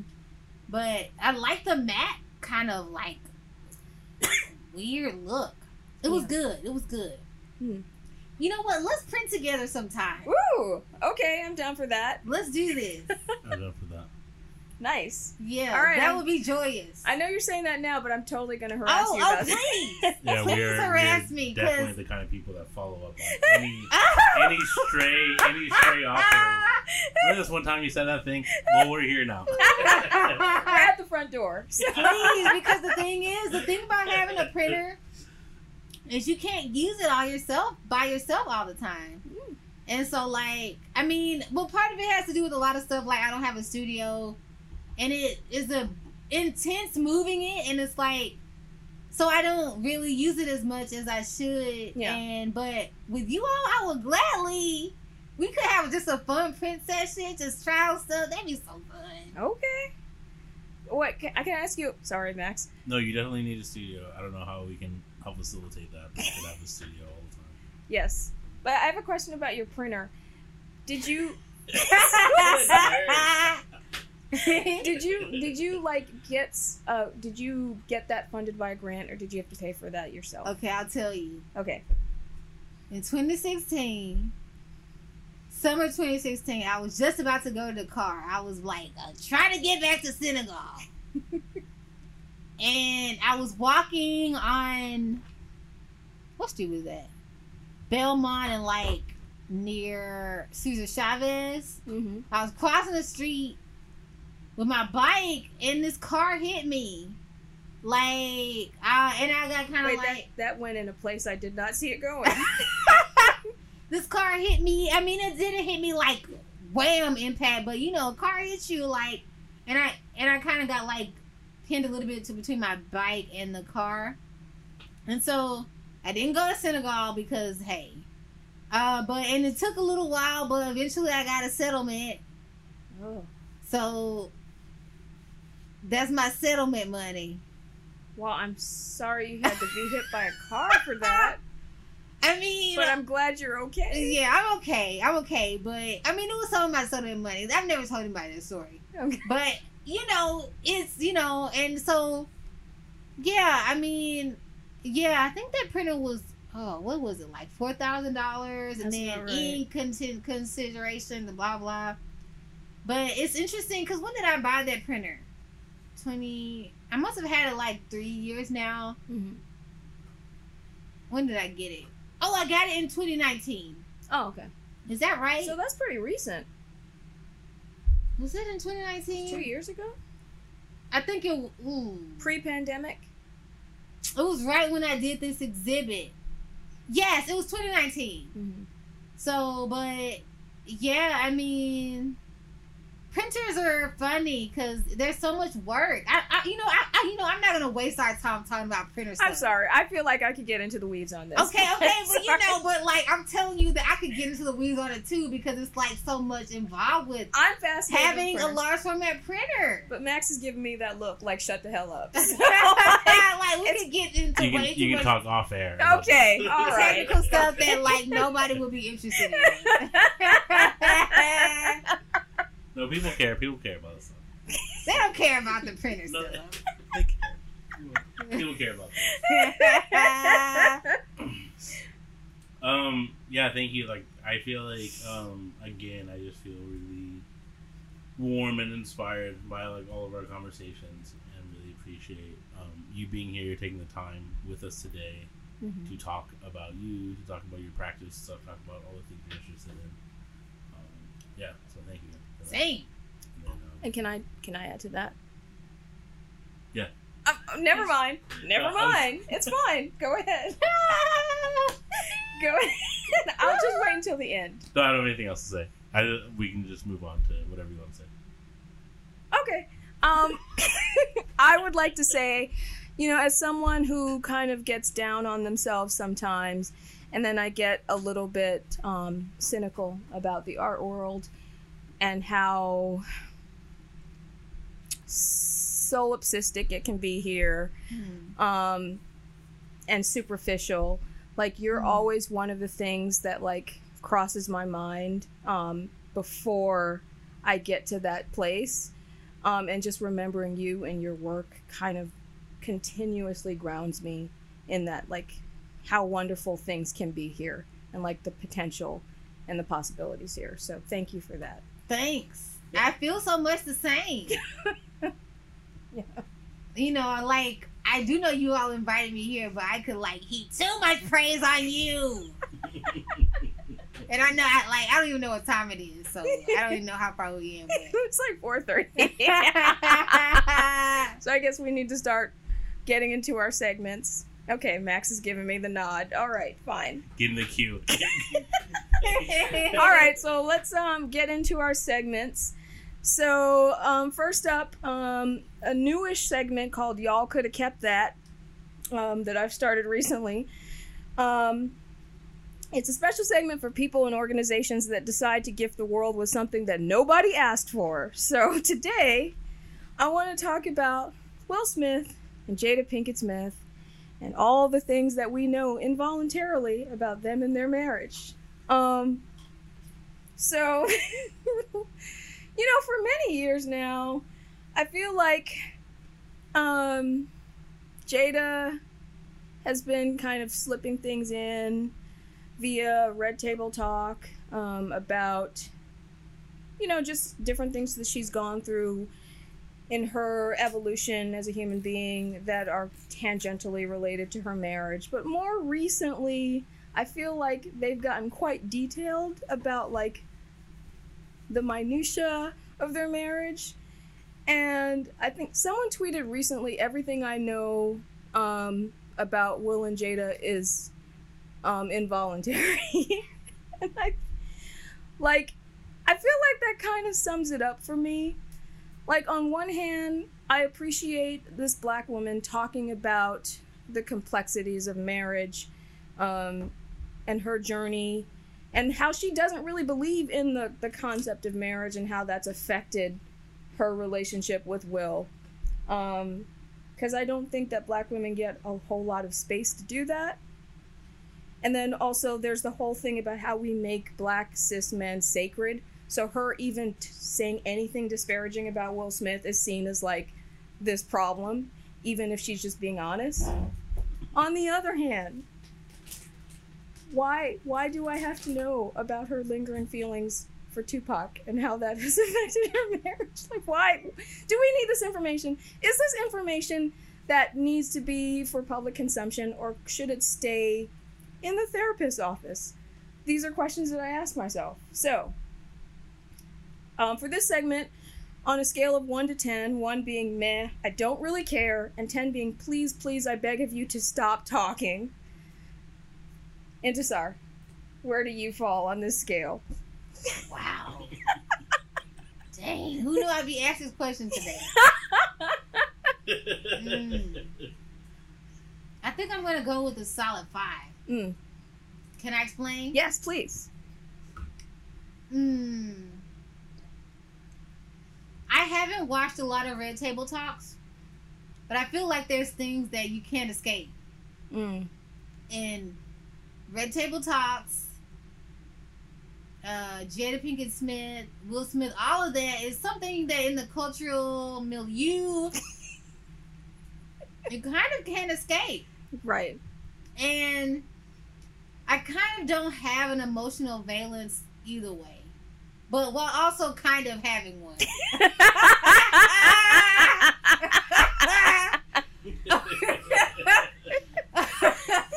um, I feel like wow, black women are complex, and sometimes I say that.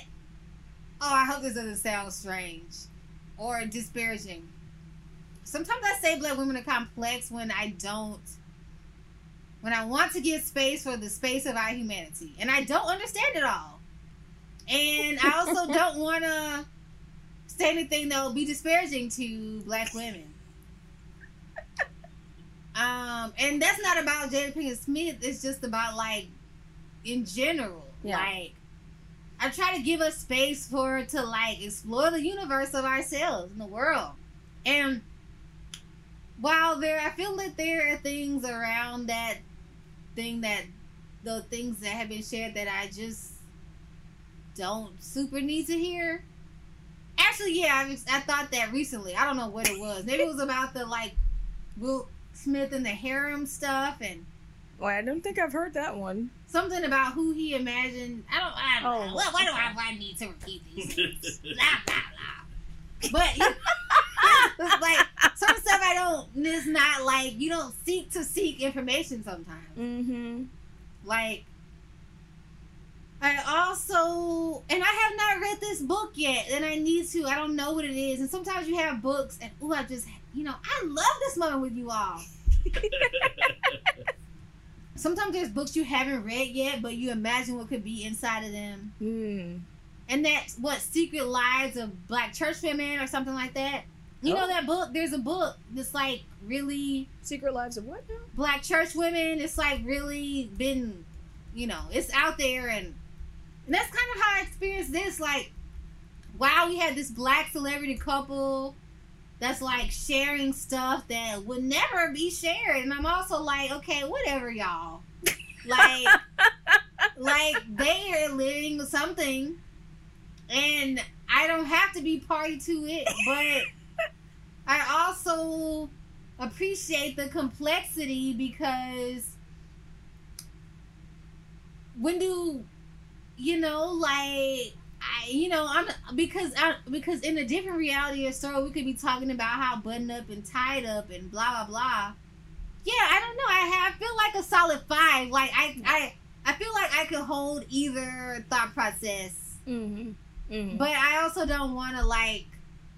Maybe it's because my personal stuff. I maybe I don't want to like speak too disparagingly of them, while also being like, I could feel either of those things you talked about. If that makes sense. yeah, it does. It does.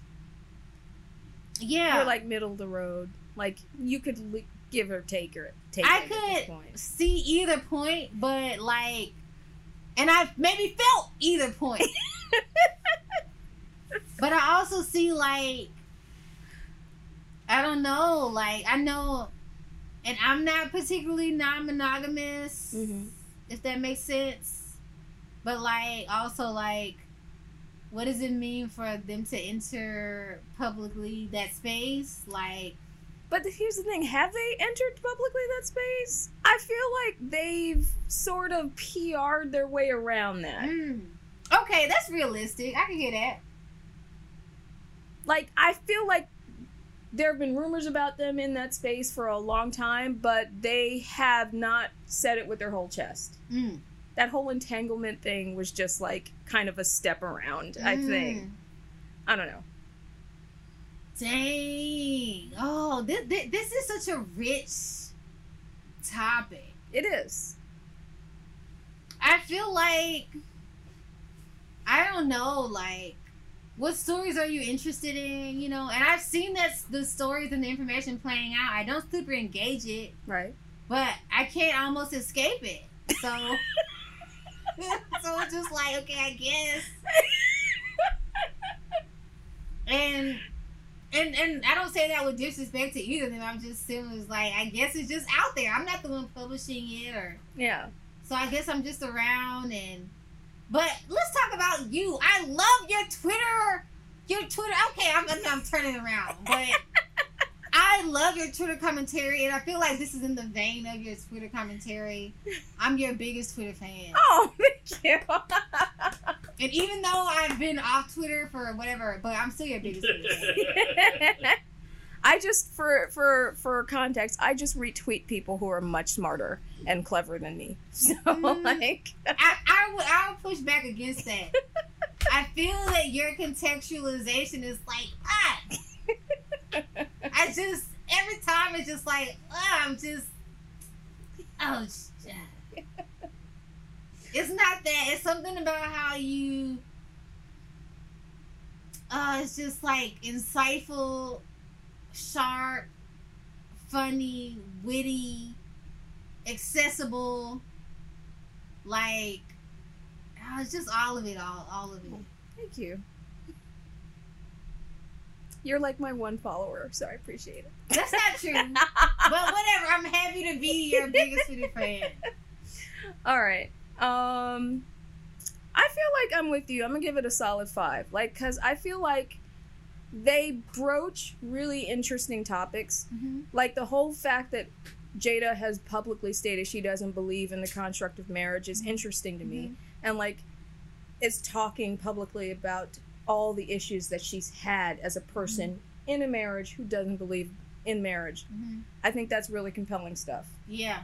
Um, the more salacious stuff about August Alsina and like the ins and outs of their relationship, where they're alluding to things but not outright saying things because you know they have to keep their careers in mind. Mhm.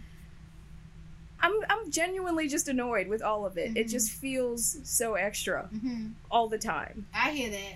Yeah. But it's so, sometimes it's coming back to what you're saying about the past and the future and the past and future self. And this is a book that I bought, but I have not read yet because it happens. Um, okay, what is it? It's the oh I'm blanking on the name. Let me look. look. Um, oh my god, it's that black woman scholar. She has a book around like black girls and oh it's like pictures and photographs of like black women black girls who oh i'm blanking but i feel like jada pinkett smith will smith their whole situation is years from now is going to be the subject of black scholarship Mm. Interesting. like it is like years from now like 50 years from now we're going to be like talking about like what this time how they affected like black thoughts around all the stuff that they're talking about on the red table like relationships and children and marriage and public things like it's mm-hmm. gonna happen. Why am i blanking on this scholar's name? Okay whatever. I can send it to you all later but it came out like two or three years ago. Saidiya hartman. Wait, what? What is this book? what's that book? Oh, Wayward Lives. wayward lives Yeah. i feel like she it- talks about them in there. Well, well, no, but I think there's this picture. She's talking about black girls and what they were doing. Mm-hmm. There's, and there's this picture somewhere along with it, but there's this black girl. I don't know when it when it was like 19 teens or something, but she's like, there's a picture of her, and she's like her, like she's like not gonna be like taking a picture of like Mm-hmm. like like prettily. Yeah.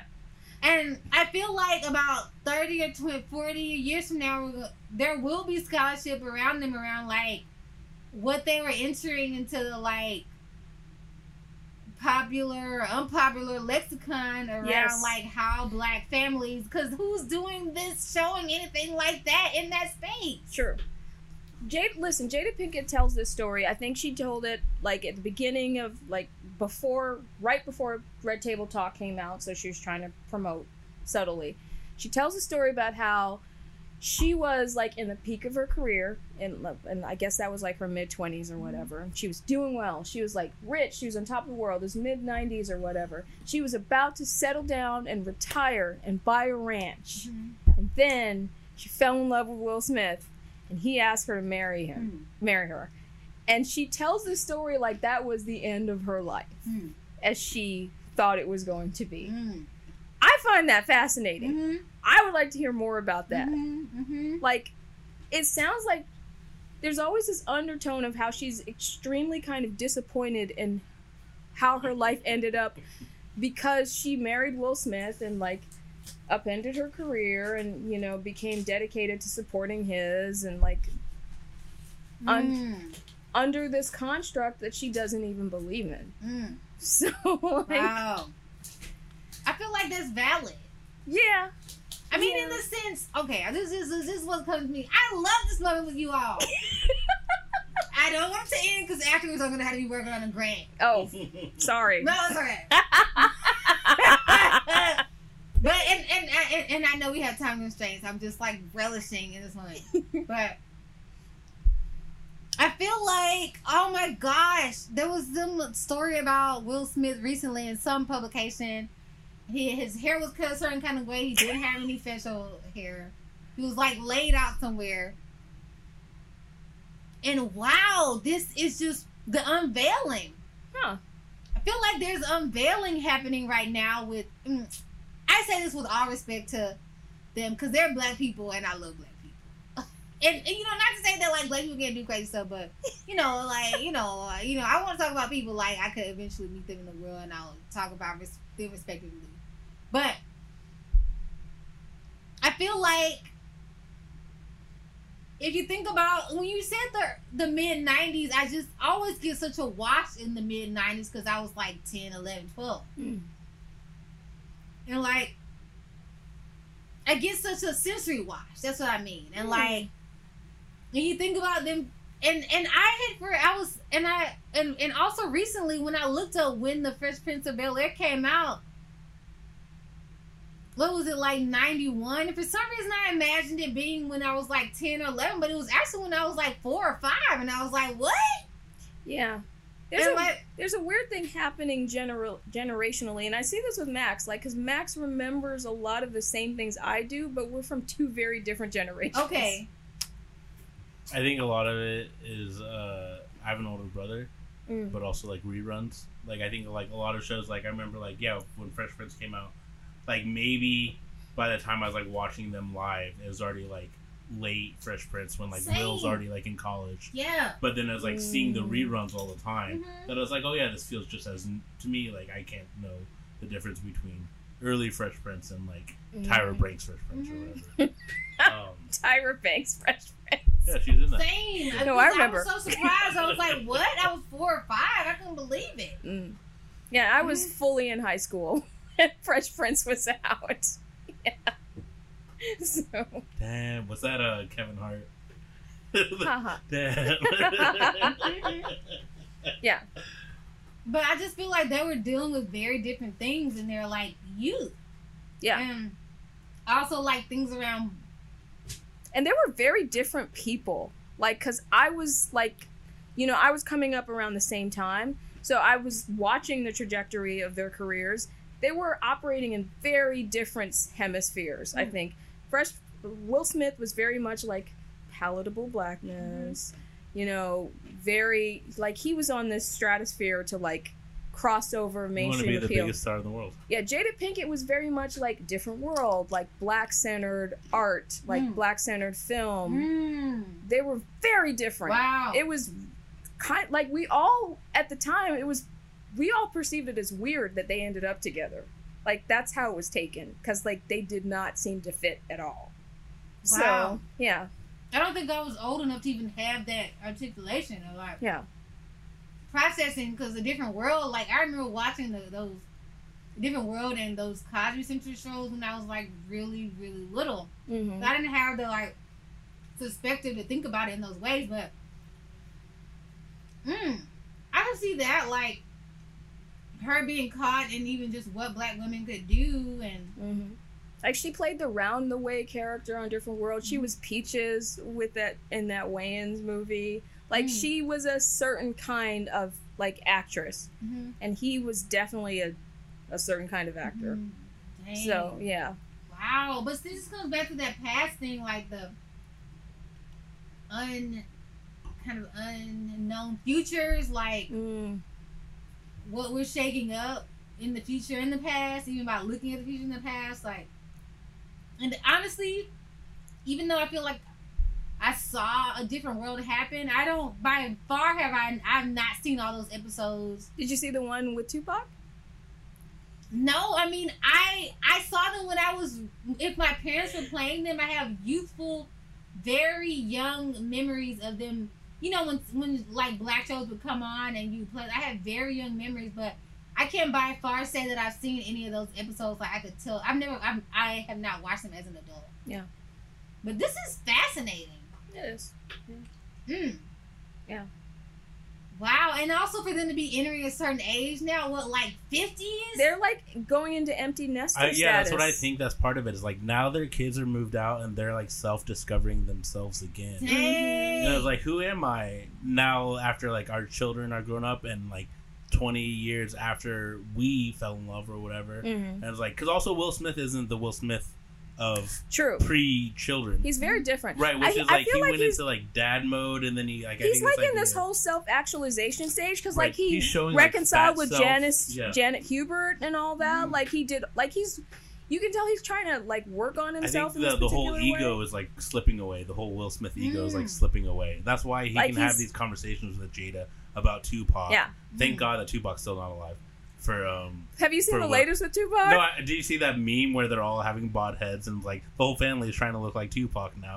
but then, No, but like he went on record stating like, you know, he was resentful of the like that Jada didn't look at him the way that she looked at Tupac, and like he hated Tupac for that. I mean, Tupac cussed in his raps. so Whatever. there you go. I mean, but I think that's at the core of it, compatibility, like going into your. no, yeah, yeah, definitely. Mm. But I mean, I think there's a lot of stuff going on. But I think to your point, I think it's like really fascinating, and I think future scholars are going to pour over. Yeah. I mean, They they, are are, a a very- fascinating case study. Like, yeah, they are very like. um because I I think even class wise, I feel like they both came from like modest backgrounds, and now they're like one percenters in this very particular industry, and like Yeah. how, but they're black, and they've they've kind of crafted publicly crafted their relationship around this idea of black love and we know how destructive that can be Mm. within current constructs and like Mm. it's all very interesting and they've like they've probably lived a very like non-traditional non-monogamous um, sort of lifestyle which they can't publicly go on the record about but everyone knows But I think it maybe they're now that they're older, now that their kids are out, I think they're like being more open to it. And Yeah. again, this idea of like, oh, maybe we need to speak publicly about this for um, posterity, for Mhm. like the records, for history, for Yeah. like as some sort of like example. i personally think they they also live they have a non-hetero um or non like yeah lifestyle as well they just they also don't publicly talk about it Right, right, right. I think like, but also now maybe I think because I was thinking about this when we were talking about like as like Will Smith's stock has gone down as far as like has it like the A list movie star. He doesn't. He can't like A list you don't a think he movie can nowadays. wait you don't think he can i feel like no, I think if like Hancock Two came out, nobody would watch that. Like nobody. Like I don't think like that's what I'm saying. He's not the Will Smith of Independence Day, is what I'm saying. Ah! And I think because of that, like maybe he feels less pressure to maintain this like really palatable white Uh, appearance. maybe So it's like, oh, I Oh. can talk about my non-traditional marriage more, or I can like you know speak to these things more, okay like because like there's like maybe like less to lose. Like I have all this already built up, and I'm not the A-list um, summer blockbuster star that I used to be. as high Right. So it's like maybe this also helps me facilitate being able to talk about these other things. But also like the world's changing, so maybe people are like, oh, you're like, you know, maybe it's like double sided. Maybe it's like, how do we stay hip? Maybe it's like, oh, we say it by talking about our the ways our marriage are different. You know, like Mm. maybe it's like it could be multifaceted. Wow. Mm. wait you didn't give a score yet Yeah. No, I was waiting to be asked. okay what is your score max 1 to 10 I would say eight. eight wow so you really don't want to hear any more about this Oh no, I would say if that if I don't hear more about it, I would say four, three.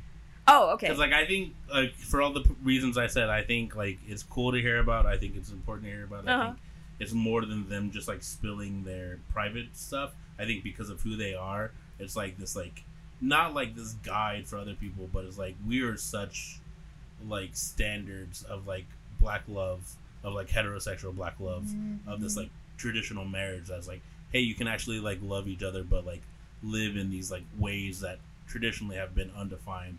And like, yeah, we all like made jokes about like August Alsina or whatever, but I think it's still showing that like, yeah, like to your point that Jada Jada Pinkett is maybe having her ad- ascendancy now, where like maybe Will Smith's star is starting to like decline, maybe like Jada's star is starting to like shine more. Mm. You know, so like again, like thinking about time in a longer Mm. sense of it, you know, who can say the trajectory of somebody's like career. Yeah.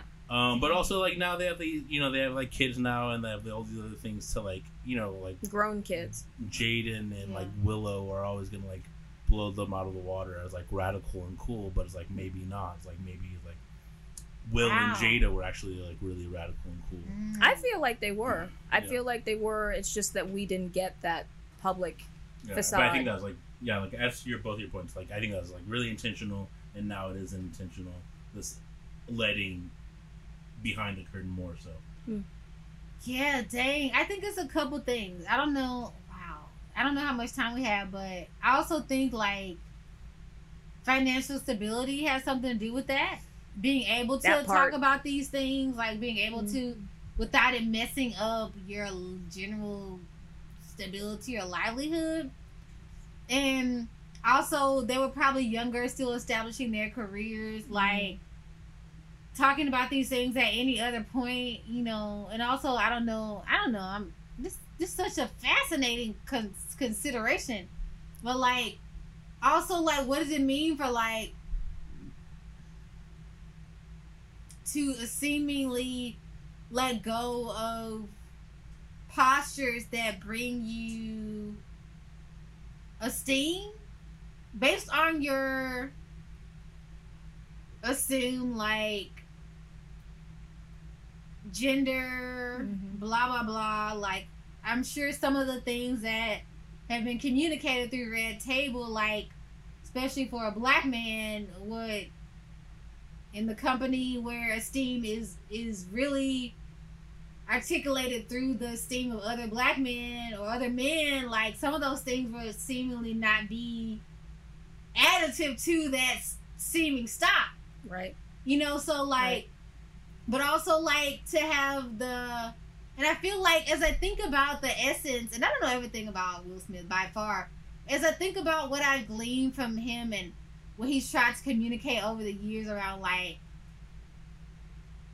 what am i trying to say like freedom Mm. even if it's like freedom in ways that I may not always uh I don't want to say agree on the details of, but you know when it's like a little key the the the key turning in the door, Yeah. and sometimes you don't quite.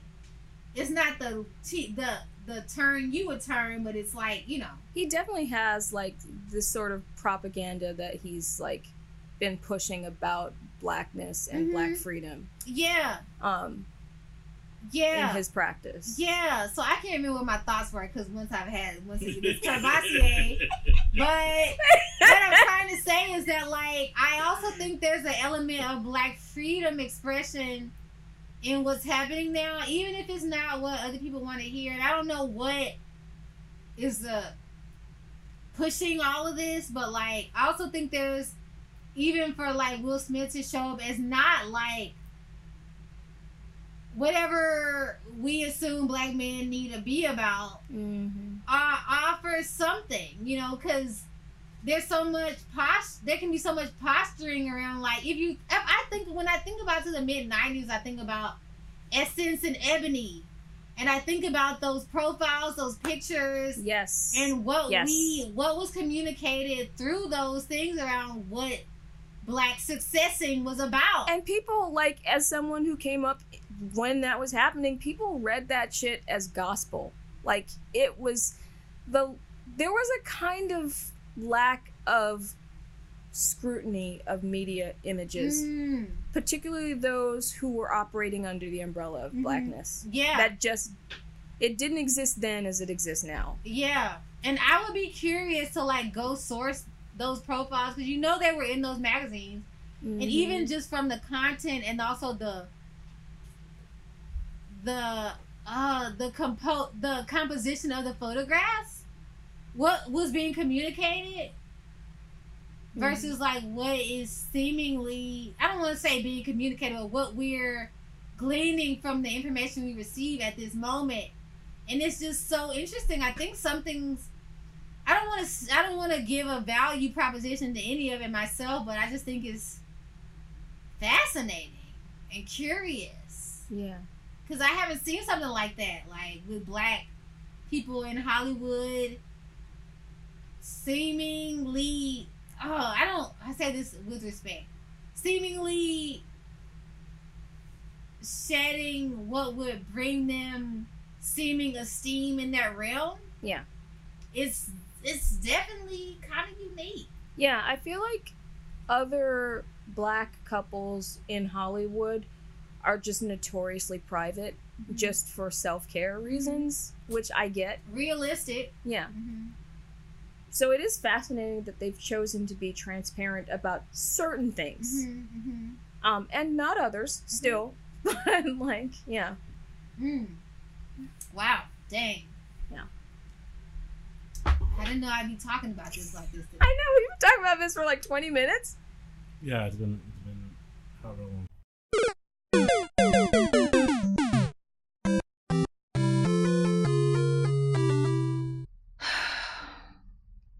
Y'all could have kept that. Okay. so now it's time for Closing words. no, Just just the facts with Max. I'm stating facts, facts, facts, facts, facts. It is estimated that the world's oceans and seas contain about 20 million tons of gold. I'm stating facts, facts, facts, facts, facts. wow, Max. I didn't know that. That is fascinating. I'm glad I can always give you some new information, Melanie. So now it's time for parting words. Uh, Max, you go first. Um, first off, as always, thank you to Melanie, um, my amazing co-host. It's always a joy to do this podcast, to exist with you as Nat Turner project, um, constantly having fun and having a good time and forever enriching. And um, now that we're ending the end of 2021, it seems like we've been doing this for almost five years. It seems like in a blink of an eye. Um, but it's been so much stuff and it's been so much fun, and I look forward to our future endeavors together. Um, and then, of course, thank you so much to Intisar, our guest. You've been an amazing guest. It's been such great conversation, and very clearly we could keep going on and keep talking for so long, which I think just says that we need to talk more um, in any in any spaces, all the spaces at any time in any way. Um, but yeah, it's been a delight. I've had so much fun talking talking with you, learning more about you and all the things you think about and the ways you look at the world, and that's amazing and inspiring and fascinating. And yeah, thank you. And then what else? Um, Nat Turner Project. We are actually doing an art show again for the first time since who knows how long. Um, and that'll be at Well Well Projects, December fourth opening. Um, check us out on the internets for all the details. Whoop, whoop. And um, yeah, happy 2022, everybody. I don't know if that's premature, but I said It's a little early. You don't want to I'll be count saying your it for a few more chickens. times. Okay. all right. Um, parting words. Um, Max said all of the brilliant things, so I feel like I'm coming up short. But um, Max, it I can't believe it's been like five years, going on six. Really, um, it's crazy. I remember I first met you um, at Ron Tom with the pink hair. and who did how could I have known that I would be meeting someone that I would be working with for years to come? Um, it's been a crazy wild ride, and you, your energy, um, and just the way that you connect with people, just it keeps me grounded. It keeps me young, um, and the way that you, your imagination, um, just kind of exceeds possibility is an inspiration to me all the time. Um, I mean, honestly, I just I look to you for ways of, of imagining and ways of being. You're a constant inspiration. So thank you for that. Um, thank you to Intisar for saying yes. Um, we are really honored to have you on the show. Um, I am a huge fan of your work. Um, you're not only an amazing artist, but you're an amazing human, and that is hard to come by sometimes in this world that we live in. So, thank you for just blessing us, blessing Portland with your presence. Dang, thanks. Can I offer closing words? Yeah, you get the last one. Oh word. my gosh! Ah, I don't want to leave here. Can I stay? My gosh, I'm so grateful. Even though it took a while, I'm so grateful to be in this moment right here, this exact second, with your awesomeness, your care, your love, your genius. I'm so, I, uh, and I am such big fans. And you all are like powerful houses here what you all do, what you all offer to like artists is I yes, whatever I can do to assist you. And I always tell people I love them too soon, but oh my gosh, I love you. we love you too. Thanks. All right. Good night, y'all. Good night.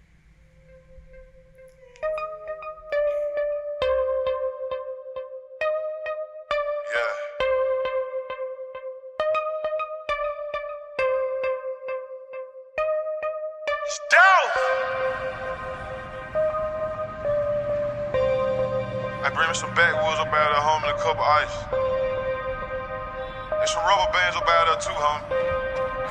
Yeah. It's 3 p.m. 80 degrees outside. I'm in something to go real fast sitting outside the corner store. Six figure car ain't got no business in this area. If it ain't one thing, it's a motherfucking nutter. We trapped together, then that's my motherfucking brother. That's my dog. I pay her bills and buy designer, but I don't love Hey, her. what you need.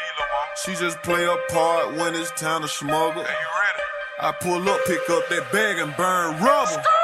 I got a sweet tooth, but I stay away from suckers. For real though. Nobu and Malibu was my last supper. We eating good. I fucked her in rush hour traffic, Chris Tucker. Everybody screaming, gang, gang, gang. The folks come and get you, you gon' tell on the whole gang. Gang.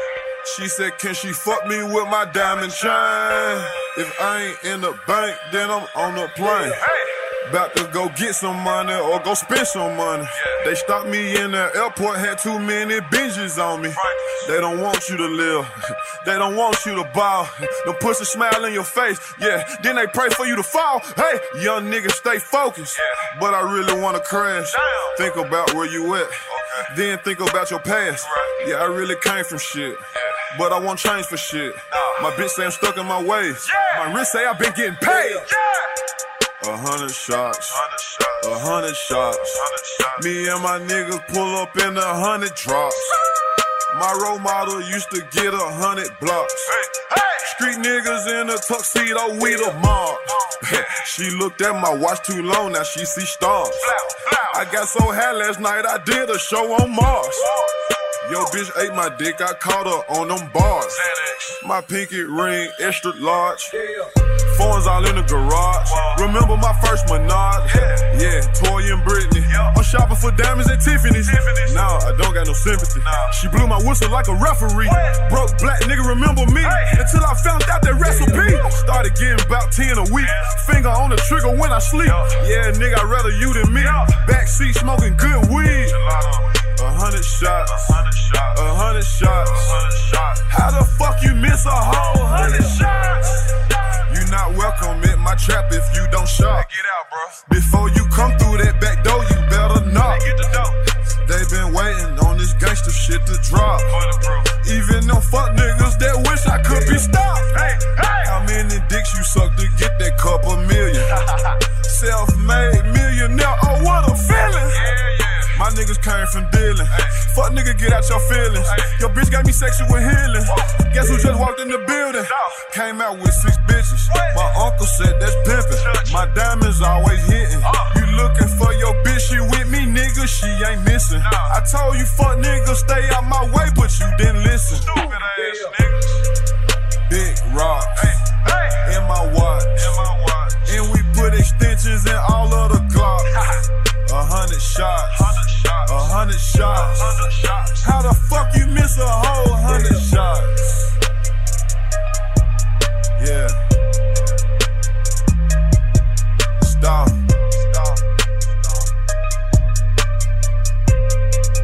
How the fuck you miss a whole hundred shots?